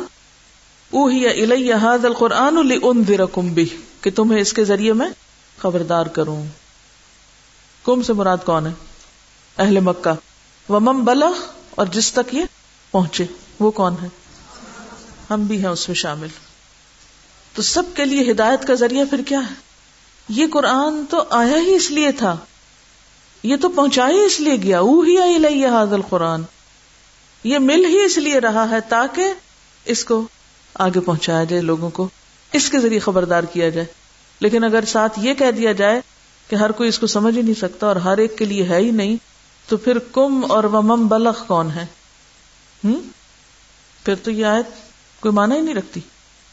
تو بات یہ ہے کہ دنیا میں اچھائی اور برائی کا کہیں سے تو ہمیں معیار پتا کرنا ہی ہے نا کہ کیا صحیح اور کیا غلط ہے یا نہیں۔ اپنے دل سے اور خواہشات نفس سے پوچھیں گے۔ کوئی تو ایک میزان ہونا چاہیے نا جو یہ فیصلہ کرے یہ درست ہے اور یہ نہیں درست۔ تو اس کے لیے یہ کون بتا سکتا ہے؟ صحیح کیا اور غلط کیا؟ اللہ ہی بتا سکتا ہے۔ اس جھگڑے میں کہ سچ کیا اور جھوٹ کیا، درست کیا اور غلط کیا ہے، اس میں سالس کون ہوگا؟ منصف کون ہوگا؟ فیصلہ کون کرے گا؟ اللہ۔ تو اللہ کہاں بتاتا ہے اس قرآن میں؟ اب جو اس کو پڑھے اور اس کے مطابق بات لے لے، وہ قدرتی طور پر حق پر چل پڑتا ہے، صحیح رستے پہ چل پڑتا ہے۔ اور جو اس کو چھوڑ دے ہوں گمراہ ہو جاتا ہے۔ پھر فرمایا ان کم لتشہدون ان ما اللہ الہۃ اخرى قل لا اشهد قل انما هو الہ واحد واننی بریء مما تشركون۔ تو اصل بات یہ ہے کہ پہنچانے والے کے اوپر ذمہ داری ہے پہنچانے کی۔ آپ کہہ دیجیے، اللہ کی وحدانیت کا اعلان کر دیجیے اور اس کے بعد خود بری ذمہ ہو جائیے۔ اور آج اسی پیغام کو اللہ کی وحدانیت اور ایک الہ کی پہچان ہی کو دنیا میں عام کرنے کی ضرورت ہے۔ اور اسی کا نام خدا کے دین کی دعوت ہوتا ہے۔ ہاں؟ اسی کا نام کیا ہے؟ دعوت دین۔ دعوت دین کیا ہوتا ہے؟ دین کی دعوت۔ اللہ کے نزدیک جو اچھا اور برا ہے، اس کے بارے میں لوگوں کو آگاہ کرنا۔ پھر اسی طرح آپ دیکھیے کہ ولی کا لفظ کیا مانے رکھتا ہے۔ ولی کا لفظ جو ہے، یہ ولا سے نکلا ہے۔ ولا کہتے ہیں محبت کو۔ محبت، دوستی، نزدیکی رشتے داری، قرابت۔ اور ولی بمانا مددگار غم گسار تنگی ترشی میں کام آنے والا حامی و ناصر، جیسا کہ ایک اور جگہ پر بھی آتا ولی حمیم۔ تو وہاں بھی ولی کس معنی میں؟ دوست کے معنی میں۔ گہرا دوست۔ اب آپ دیکھیے، میں اس آیت کو پڑھتی ہوں۔ آپ ولی کے معنی کو ذہن میں رکھیے۔ کیا؟ مددگار غم گسار تنگی ترشی میں کام آنے والا حامی و ناصر۔ جس سے ہمیں سب سے زیادہ محبت ہو، جس سے بہت زیادہ دوستی ہو، جس سے ہم بہت قریب ہوں، جس سے کوئی خون کا رشتہ ہو۔ جس کی طرف آپ غم، دکھ، تکلیف، پریشانی میں رجوع کریں اور اس کو اپنی عملی زندگی میں دیکھیں، اپنے سے پوچھیں، اپنے سے سوال کریں کہ جب مجھے پریشانی ہوتی ہے، میں کیا کرتی ہوں؟ جب مجھے کوئی خوشی ملتی ہے، میں کیا کرتی ہوں؟ جب میں بیمار ہوتی ہوں، کیا کرتی ہوں؟ جب مجھے کوئی بات سمجھ نہیں آتی، میں کیا کرتی ہوں؟ جب میرا کسی چیز کو حاصل کرنے کو دل چاہتا ہے، میں کیا کرتی ہوں؟ جب مجھے کوئی ضرورت ہوتی ہے، پھر میں کیا کرتی ہوں؟ میرا قبلہ اور میرا مرکز کیا ہے؟ میرے دل میں پہلا خیال کس کا آتا ہے؟ میری سوچوں پہ کون چھایا ہوا ہے؟ میرے دل پہ کون قابض ہے؟ کون براجمان ہے؟ ہم میں سے ہر شخص اپنا اپنا احتساب کرے۔ اور صرف دوستی اور محبت ہی نہیں، توکل اور بھروسہ ہی نہیں، بلکہ مجھے ڈر سب سے زیادہ کس کا ہے؟ میں سب سے زیادہ ڈرتی کس سے ہوں؟ کیونکہ اہل ایمان تو ولم یکش اللہ ولم یکش اللہ جیسے ولدین امن اشد حب اللہ ہے تو دوسری طرف ولم یکش اللہ ہے لم یکش اللہ اب اس مفہوم کو ذہن میں رکھ کے ذرا سوچئے، میرے سوال کا جواب دیجیے، میرا نہیں ہے۔ اللہ تعالیٰ سوال کروا رہے ہیں اپنے حبیب سے۔ کل اغیر اللہ اتخذ ولین؟ اغیر اللہ اتخذ ولین؟ کیا ہے کوئی اور اس قابل کہ جو میری زندگی میں اس سے بڑھ کر اہم ہو؟ کسی بھی معنی میں، کسی بھی سینس میں، کسی بھی طرح۔ اغیر اللہ اتخذ ولی پھر اپنی عملی زندگی کو دیکھیے۔ جب کوئی پریشانی ہوتی ہے یا کوئی تکلیف ہوتی ہے تو پھر ہم کیا کرنے لگتے ہیں؟ کسی کے پاس شکایت لے کے پہنچ جاتے ہیں، کسی کو غم کا دکھڑا سنانے بیٹھ جاتے ہیں۔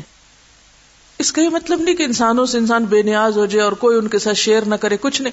لیکن اصل بات یہ ہے کہ سب سے پہلے اللہ کے پاس نہیں پہنچتے۔ اب دیکھیے جو لوگ بتوں کو پوچھتے ہیں اور مذاہب کے لوگ ہیں ان کے ہاں بھی جس چیز کو وہ اہمیت دیتے ہیں، جس کو وہ پوچھتے ہیں، جب ان کی زندگی میں کوئی بھی اہم چیز ہوتی تو سب سے پہلے کس طرف دوڑتے ہیں؟ بتوں کی طرف دوڑتے ہیں۔ جو بھی ان کے محبوب ہیں جن کے اوپر وہ توکل کیے ہوئے تکیا کیے ہوئے، جن کو وہ سمجھتے ہیں کہ یہ ہمارا کچھ کر، سب سے پہلے ان کی طرف دوڑتے ہیں۔ اصل میں ہم نے شرک صرف ظاہر آنے والی چند چیزوں کو پوجنے کا نام دے رکھا ہے۔ اور جو دل کے اندر کے خانے چھپی ہوئی اور چیزیں جن کو ہم اللہ سے بڑھ کے چاہتے ہیں یا جن پہ ہمارا بھروسہ اللہ سے بڑھ کر ہے، اس طرف ہم توجہ نہیں کرتے۔ وہ چھپا ہوا ہے نا؟ اسے خود بھی نہیں ڈسکور کر پاتے۔ ایک انسان ہے جو مخلوق میں جیتا ہے۔ مخلوق میں جینا۔ مخلوق کون ہوتی؟ کریشن اور ایک وہ ہے جو خالق میں جیتا ہے۔ خالق میں۔ خالق کون ہے؟ جس نے سب کچھ بنایا۔ فاطر السماوات والارض۔ ایک مخلوق کی یاد میں گم رہتا ہے۔ مخلوق حواس پہ چھائی ہوئی۔ چاہے وہ مال و دولت ہو یا کوئی انسان ہو۔ اور ایک وہ ہے جو خالق کی یادوں میں گم رہتا ہے۔ وہ کہیں پر بھی ہو، اس کا رب اس کے دل میں ہوتا ہے۔ ایک سائنسدان کہتا ہے کہ فطرت کا مطالعہ میرا مذہب ہے یعنی نیچر میرا مذہب۔ جس دن میں فطرت کی کوئی نئی چیز دریافت نہیں کرتا، میں سمجھتا ہوں کہ وہ دن میں نے ضائع کر دیا۔ کیا کہتا ہے؟ فطرت کو اسٹڈی کرنا نیچر کو اسٹڈی کرنا، یہ میرا مذہب ہے، یہ میرا دین ہے۔ اور جس دن میں فطرت کی کوئی نئی چیز نہیں دریافت کرتا، میں سمجھتا ہوں آج کا دن میں نے ضائع کر دیا۔ یہ فطرت میں جینے والے کا حال ہے کہ جس دن اسے کوئی نئی چیز نہیں ملی، اس میں سے وہ سمجھتا آج کا دن تو ایسے ہی گیا۔ آج تو دہاڑی نہیں ملی، جیسے عام ٹرم میں کہتے نا، آج کوئی کام نہیں ملا۔ ایک مزدور جب گھر سے نکلتا ہے اور اس کو کوئی کام نہ ملے، کبھی آپ نے دیکھا ہوگا سڑک پہ جاتے ہوئے، سویرے سویرے مزدوروں کے جمگٹے کھڑے ہوتے ہیں کہ کوئی آئے ان کو اور لے جائے، کام پہ لگائے، دہاڑی دے اور پھر چھوڑ دے۔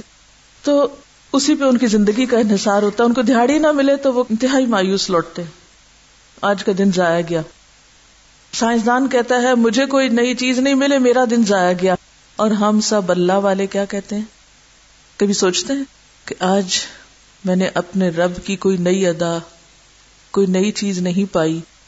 ایک نئی طرح سے میرا رب مجھے نہیں ملا۔ تو ہم بھی کہیں کہ میرا دن ضائع گیا۔ ہمیں بھی اپنے رب کے بارے میں ہر روز ایک نئی کیفیت سے گزرنا چاہیے۔ اسی کو کہا گیا کہ جس کا آج اس کے کل سے بہتر نہیں، وہ تباہ ہوا۔ رب کو پانا، کسی بت کو پانا نہیں ہے کہ ایک جامد ساکت چیز کو آپ پا لیں کہ میں نے پا لیا رب کو اور ایک دفعہ میں نے ڈسکور کر لیا اور اب بس ساری زندگی کے لیے کافی ہو گیا۔ اللہ تعالیٰ کوئی محدود چیز ہے؟ نہیں۔ تو اس کو پانا بھی کسی مخصوص شکل میں پانا نہیں ہوتا کہ کسی خاص شکل میں آپ نے پا لیا اور آپ کا جی مجھے میرا رب مل گیا۔ یہ تو ایک کانسٹنٹ ایفرٹ ہے۔ یہ تو ہر روز کی ایک نئی دریافت ہوتی ہے۔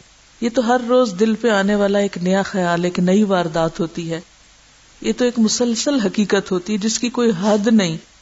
یہ مسلسل واقعہ ہوتا ہے۔ دیکھیے آپ ہر لمحے کسی ذہنی قلبی کیفیت سے گزر رہے ہوتے ہیں یا نہیں؟ آپ کی سوچ، آپ کا ذہن، آپ کا دھیان کوئی کوئی جامد ساکت چیز ہے۔ تو رب بھی کوئی جامد ساکت بت نہیں ہے۔ آپ خواہشات، احساسات، سوچوں کا مجموعہ ہوتے ہیں۔ جیسے جیسے آپ کی سوچیں سفر کرتی ہیں نا، جیسے جیسے آپ کا شعور پختہ ہوتا ہے، جیسے جیسے آپ ذہنی اعتبار سے میچور ہوتے ہیں، تو اپنے رب کے بارے میں بھی آپ کا جو ایمان یا معرفت کا درجہ ہے، وہ بھی کنٹینیوسلی گرو کرتا ہے، بڑھتا جاتا ہے۔ ایک بچہ اور طرح سے پرسیو کرتا ہے، ایک بڑا اور طرح سے، تو ہر شخص مختلف طرح پرسیو کرتا ہے۔ ہر لمحہ ہی تو ہمیں کسی ولی کی ضرورت رہتی ہے۔ ہم ہر وقت ڈپینڈنٹ ہوتے ہیں، کہ نہیں؟ یہ انسان کی فطرت میں ہے نا۔ ہر وقت سہارا چاہیے اس کو، اور عورتوں کو تو اور بھی زیادہ۔ ہر وقت سہاروں کی تلاش میں ہوتے ہیں۔ یہ مسئلہ پیش آ گیا کہ سہارا چاہیے، کوئی مددگار چاہیے۔ لیکن اگر آپ اپنے رب کو پا لیں، تو آپ کے اندر ایک ایسا ایمان، اعتماد، یقین اور ایک ایسی سکون کی کیفیت ہوگی کہ اس کے بعد ہر مسئلے کا حل نکل آئے گا۔ میں یؤمن باللہ یہدی قلبہ جو واقعی اللہ پر ایمان رکھتا ہے نا، اللہ اس کے دل کو کیا دے دیتا ہے؟ راہ دکھا دیتا ہے، اس کو رہنمائی دے دیتا ہے۔ اس کے پاس ہر مسئلے کا حل ہوتا ہے۔ وہ مایوس نہیں ہوتا۔ وہ ڈپریشن میں نہیں ہوتا۔ وہ کسی چیز کو مسئلہ بناتا نہیں اپنے لیے۔ وہ کسی چیز سے مغلوب نہیں ہوتا۔ وہ قید تنہائی میں بھی تنہا نہیں ہوتا۔ کسی بھی مصیبت میں تنہا نہیں ہوتا۔ وہ کسی جنگل میں ہو، کسی بیابان میں ہو، وہ گھر میں ہو، وہ مصروفیت میں ہو، وہ فراغت میں ہو، وہ صبح بھی ہو، وہ شام بھی ہو۔ اسی کے لیے کہا گیا، اتق اللہ حیث ما کنتا اللہ کا تقوی اختیار کرو، اللہ سے تعلق رکھو۔ حیث ما کنتا جہاں بھی تم ہو۔ یہ نصیحت آپ صلی اللہ علیہ وسلم نے ایک صحابی کو فرمایا اس نے عرض کیا، مجھے کوئی نصیحت کیجیے تو آپ نے تین باتیں دی تھی ان کو۔ اور پہلی بات یہی تھی، اتق اللہ حیث ما کنتا حیث ما گرامر میں کیا ہے؟ ظرف ہے۔ ظرف ہے اور ظرف کی دو قسمیں ہوتی ہیں، زمان اور مکان۔ زندگی کا کوئی بھی لمحہ وہ سب زمانہ ہے۔ اور مکان جگہ کوئی بھی ہو، جب تک آپ دنیا میں ہیں، آپ کے پاس زندگی اور آپ یہاں ہیں، یہ دونوں چیزوں کو کور کرتا ہے۔ ہئی سما آپ کی زندگی کے ہر لمحے پر محیط ہے۔ ہئی سما اور آپ کے وجود کے ہر مقام مکان میں محیط ہے، جہاں جہاں آپ چلے جائیں وہی ہئی سما ہے۔ تو اتق اللہ ہئی سما کنتا سارے حالات میں، ساری کیفیات میں، ہر جگہ اس کو یاد رکھنا ہے، اس پر بھروسہ کرنا ہے۔ کسی لمحے اسے چھوڑ کے ادھر یا ادھر نہیں ہونا، غیر اللہ کی طرف نہیں جانا۔ کہ کسی اور پہ آپ ایسا بھروسہ کرنے لگے، توکل کر کیوں؟ اس لیے کہ کوئی چیز بھروسے کے لائق ہے ہی نہیں، سب کمزور ہیں۔ اسی لیے ہر وقت ٹوٹتے ہیں ہم۔ ہر وقت مایوس رہتے ہیں، ہر وقت روتے دھوتے رہتے ہیں۔ یہ دھوکا دے گیا، وہ فراڈ کر گیا، یہ یوں کر گیا، وہ یوں۔ ہر وقت پہ شکایتی ذہن ہوتا ہے ہمارا۔ کیونکہ غلطی تو اپنی تھی۔ بھروسہ کیا کیوں تھا ایک غیر بھروسے کے قابل چیز پر؟ کیوں بنایا تھا غیر اللہ کو بلی یہی ہے اللہ انا اولیا اللہ لا خوف علیہم۔ ولا هم يحزنون یہ چیز انسان کو خوف اور غم سے بے نیاز کرتی ہے کہ وہ اپنا سب کچھ اسی کو سمجھتا ہے اور باقی مخلوق کو کمزور سمجھتا ہے، بھولنے والا سمجھتا ہے، غلطی کرنے والا سمجھتا ہے۔ لہٰذا انسانوں کے ساتھ پھر اس کا معاملہ کیسے رہتا ہے؟ ہر وقت معاف کرتے رہنا۔ انسان ہے نا؟ چھوڑو پرے، معاف کر دو، جانے دو، کیا دل میں رکھنا؟ پھر مایوسی نہیں پاس پٹک اغیر اللہ اتخذ ولین لکھ لیں اپنے پاس کسی ایسی جگہ جہاں آپ یاد رکھ سکیں۔ اغیر اللہ اتخذ ولین۔ کہیں کوئی چیز ناگزیر نظر آنے لگے۔ اغیر اللہ اتخذ ولین۔ کوئی بھی نہیں۔ مولانا مناظر حسن گیلانی ایک بہت بڑے اسکالر ہیں، ان کی ایک عبارت ہے، بہت ہی کام کی بات انہوں نے لکھی ہے، ایک کتاب ہے، ان کی النبی الخاتم۔ اس میں وہ لکھتے ہیں کہ پہلوں کی عقلوں کو سورج کی شعاؤں اور آگ کے شولوں نے اگر چندھیایا تھا تو کیا پچھلوں کے سینوں میں برق کی قوتوں، ایٹم کی طاقتوں، پٹرول کی توانائیوں نے چکا چوند نہیں لگائی ہے؟ یعنی پہلے لوگ اگر سورج کو پوچھتے تھے کہ اس سے مروب ہو گئے، آگ کو پوچھتے تھے کہ اس سے ڈرے ہوئے تھے۔ تو آج کے لوگ سورج اور آگ تو نہیں پوج رہے، لیکن ان کے سینوں میں ایٹم کی طاقت اور پٹرول کی توانائی، کیا اس سے وہ مروب نہیں ہے چلے ان لفظوں کو چھوڑ کے ایک لفظ بولنے ٹیکنالوجی سے مروب نہیں ہے۔ بزرگوں کے کارنامے سورماؤں کی الازمیوں نے اگر پہلوں کو ان کے بزرگوں کی پتھر میں کھدی ہوئی مورتیوں کے آگے جھکا دیا تھا۔ یعنی بڑے بڑے ہیروز ہوتے تھے نا، بڑے بڑے بہادر لوگ ہوتے تھے، تو وہ کیا کرتے تھے؟ پتھروں پر ان کی تصویریں کندہ کر لیتے تھے۔ کبھی آپ کسی میوزیم میں گئے تو آپ نے دیکھا ہوگا کئی اسٹیچوز پڑے کہیں کچھ اور اس طرح۔ کہتے ہیں یہ تو پہلوں کا شرک تھا۔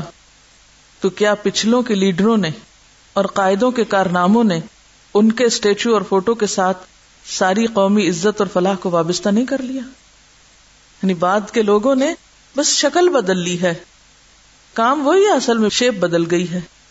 تو بات یہ ہے کہ اللہ کو پانے کے دو لیولز ہوتے ہیں۔ دو لیولز پہلا لیول ہے فطرت کے لیول پہ اس کو پانا۔ فطری سطح کیا ہے؟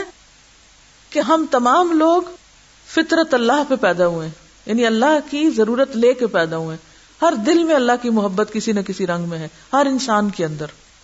کیونکہ اللہ تعالیٰ ہر انسان کی فطرت میں موجود ہے۔ ہر انسان کو اللہ کی ضرورت ہے۔ اور وہ اس کو ڈھونڈتے ڈھونڈتے پھر کبھی آگ میں جا کھوتا ہے، اور کبھی سورج میں، اور کبھی کسی اور چیز میں، اور کبھی کسی میں۔ کبھی ایک کو ولی بناتا ہے، کبھی دوسرے کو۔ یعنی وہ ایک ایسی ہستی کو ضرور مانتا ہے، چاہے اس کو نام اللہ دے یا کوئی اور دے۔ یا اس کی وہ ضرورت محسوس کرتا ہے اپنی زندگی میں؟ یہ ہے فطرت کی سطح، کہ وہ اندر ایک کتی لگی ہوئی ہے کہ کوئی ہے جو یہ آسمان بنانے والا ہے، جو ستارے چمکانے والا ہے، جو یہ کرتا مگر وہ صحیح معنوں میں نہیں سمجھتا وہ کون ہے۔ وہ اس کو پہچانتا نہیں ہے۔ دوسری سطح ہوتی ہے شعور کی سطح۔ آنکھیں کھول کے اس کو پہچاننا اور مان لینا۔ اسی کا نام ایمان ہے۔ فطرت کی سطح پر تو سارے ہی پھر ایمان والے ہوئے، لیکن وہ ایمان قابل اعتبار ایمان نہیں۔ کبھی آپ کو کسی ہندو سکھ عیسائی سے براہ راست ملاقات کا اتفاق ہو؟ کبھی ان سے گفتگو کی اللہ کی ذات کے بارے میں؟ ہر مذہب میں کہیں نہ کہیں خدا کا تصور کسی نہ کسی نام رنگ شکل میں ضرور پایا جاتا ہے۔ جو لوگ بتوں کو بھی پوچھتے ہیں نا، وہ بھی پرماتما کی بات ضرور کرتے ہیں۔ بھگوان کی بات ضرور کرتے ہیں۔ فادر گاڈ کی بات ضرور کرتے تو بات یہ ہے کہ ہر کوئی بات کرتا ہے اس کی۔ لیکن پھر ان کی یہ بات قابل اعتبار کیوں نہیں؟ جو انہوں نے بڑوں سے سنا، جیسے سنا، ویسے ہی مان لیا۔ کوئی غور نہیں کیا، کوئی اس کی حقیقت نہیں جانی۔ اسی لیے تو آپ نے دیکھو کہ جو ملحد اور دہری ہوتے ہیں نا، وہ بھی مصیبت پڑے تو کس کو پکارتے؟ اللہ ہی کو پکارتے۔ لیکن ایسا ایمان تو پھر ان کا بھی تھا۔ تھا نا۔ لیکن وہ قابل قبول نہیں ہوتا پھر۔ جو ظاہریت کا پردہ ہٹنے پہ انسان کو نظر آئے۔ مشرق انسان کی مشکل یہی ہوتی ہے کہ وہ فطرت کی سطح پہ تو خدا کو ماننے پہ مجبور ہے اور مان بھی رہا ہوتا ہے، لیکن شعور کی سطح پر سوچ سمجھ کے واقعی اللہ تعالیٰ کو ہر چیز سے اوپر قرار دینا اپنی زندگی میں یہ ایمان مطلوب ایمان ہے۔ اب ہمیں اپنے ایمان کو دیکھنا ہے کہ ہمارا ایمان جو ہے، وہ کون سا ہے۔ ہم نے بس اللہ تعالیٰ کو جس طرح ماں باپ سے سنا، اسی طرح مان لیا، بس وہ کہتے ہیں اللہ تعالیٰ ہے، ہم بھی کہتے ہیں ہاں اللہ تعالیٰ ہے۔ جیسے آپ صلی اللہ علیہ وسلم فرمانا کہ ہر بچہ فطرت پہ پیدا ہوتا ہے، پھر اس کے ماں باپ اس کو یہودی یا عیسائی بنا دیتے ہیں۔ تو صرف رواجی طور پر ایک کام کو کر لینا، جس کے اندر کوئی روح نہ ہو، اس سے کوئی بہت بڑی تبدیلی نہیں آیا کرتی۔ آج جو مشکل ہے نا مسلمانوں کی، وہ یہ کہ چاہے وہ اربوں کی تعداد میں ہو، لیکن چونکہ وہ رواجی ہیں زیادہ تر، ان کی میجورٹی لہٰذا they don't make any difference اس سے کوئی فرق نہیں پڑتا پھر۔ تو اصل ضرورت کیا ہے کہ ہم سب اپنے رب کی معرفت حاصل کریں اور شعور کی سطح پر اس کو پہچانے اور صحیح توحید کو اپنی زندگی میں لائیں۔ اور صحیح توحید کیا ہوتی ہے؟ کہ انسان اپنی عقیدت اور محبت کے اعتماد اور بھروسے کے سارے جذبات ایک اللہ سے وابستہ کر لے یہ ہے خالص توحید۔ کیا کہا میں نے؟ اب دوبارہ بولوں گی لفظ۔ اپنی عقیدت محبت، اعتماد، بھروسہ، یہ سارے جذبات ایک اللہ کے ساتھ وابستہ کر لیں۔ اللہ کی ذات سے بڑھ کر کسی اور سے عقیدت نہ ہو، کسی اور پہ بھروسہ نہ ہو، کسی اور سے ایسی محبت نہ ہو۔ اس کے برعکس شرک کیا ہوتا ہے؟ کہ نام تو بندہ اللہ کا لیتا رہے، لیکن اس کی ساری دلچسپیاں، محبتیں، عقیدتیں، قربانیاں کسی اور کے لیے ہوں۔ کیا کہا میں نے؟ نام اللہ کا لیتے رہے، اللہ اللہ۔ لیکن عملی زندگی میں پرائرٹیز محبتیں، عقیدتیں، رونا دھونا، ہنسنا خوشی، ہر چیز کسی اور سے وابستہ کی ہوئی۔ اس کو دیکھ کے جیے اس کو دیکھ کے مرے اس کو دیکھ کے ہم سب کچھ کریں۔ تو اس کو کیا نام دیں گے؟ یہ کیا چیز ہے پھر؟ یہی تو غیر اللہ اتخذ ولی یہی تو غیر اللہ کو ولی بنانا ہے۔ آج کے دور میں، اور الحمد للہ ہم سو کارڈ مسلم کے اندر پتھروں کو تو نہیں کوئی پوچھتا، لیکن بہت سے لوگ اپنے اعلیٰ ترین جذبات، اپنے لیڈرز اور اپنے بڑے بڑے رہنماؤں اور بزرگوں اور اکابر کے ساتھ وابستہ کیے ہوئے ہوتے ان کے اشارے پہ چلتے ہیں۔ جدھر وہ چلائے ادھر جھک جاتے ہیں۔ ان کے نام پہ کٹتے مرتے ہیں۔ ان کے اخوال کو سینے سے لگائے پھرتے ہیں۔ اور اس کے مقابلے میں اگر یہ پوچھا جائے کہ اللہ کا حکم کیا ہے کچھ پتا نہیں۔ بڑے بڑے اقوال زرین کی کتابیں بھر ڈالی اور ان کے اقوال دن رات رٹتے رہتے ہیں اور پڑھتے رہتے ہیں، لیکن پوچھو کہ قرآن بھی پڑھا ہے یا نہیں، کچھ پتا نہیں۔ تو محبوب شخصیتوں کے پرستار بنے ہوئے کبھی ان کو سٹار کہتے ہیں، کبھی ان کو کچھ اور بولتے ہیں۔ ہاں؟ پرستار، پرستش کرنے والا ہوتا ہے نا۔ کبھی وہ سوچتے بھی نہیں ہے کہ ہم کیا بول رہے ہیں۔ یہ الگ بات ہے کہ اب ہم نے نام اپنا فین رکھ لیا ہے۔ لفظ بدل لیا ہے، کام وہی ہے۔ فین بھی تو گھومتا ہی رہتا ہے۔ وہ بھی چکر لگاتا رہتا ہے نا، ایک ہی مرکز کے گرد۔ تو ایسے فینس بھی کیا کرتے ہیں، بس ایک ہی شخصیت کے گرد گھومتے رہتے ہیں۔ اس کے علاوہ چاہے کوئی سر پھوڑ دے، کسی کی بات سننے کو تیار نہیں۔ ادھر ہی جم جاتے ہیں۔ دین کا ایک ایسا خود ساختہ ورژن جو ہے، یہی دراصل ہم لوگوں کے یا مسلمانوں کے آج کے دور کے مسلمانوں کے تنزل کا سبب ہے۔ آپ کو معلوم ہے کہ آپ صلی اللہ علیہ وسلم کی آمد سے پہلے بنی اسرائیل بھی مسلمان تھے؟ جانتے ہیں نا؟ ان کی مشکل کیا تھی سب سے بڑی؟ وہ بھی کیسے مسلمان تھے؟ رواجی مسلمان تھے۔ اسی لیے وہ کوئی تبدیلی نہ لا سکے۔ آپ صلی اللہ علیہ وسلم پر ایمان لانے والے صحابہ کرام وہ کیسے مسلمان تھے؟ سارا فرق ہی یہی ہے۔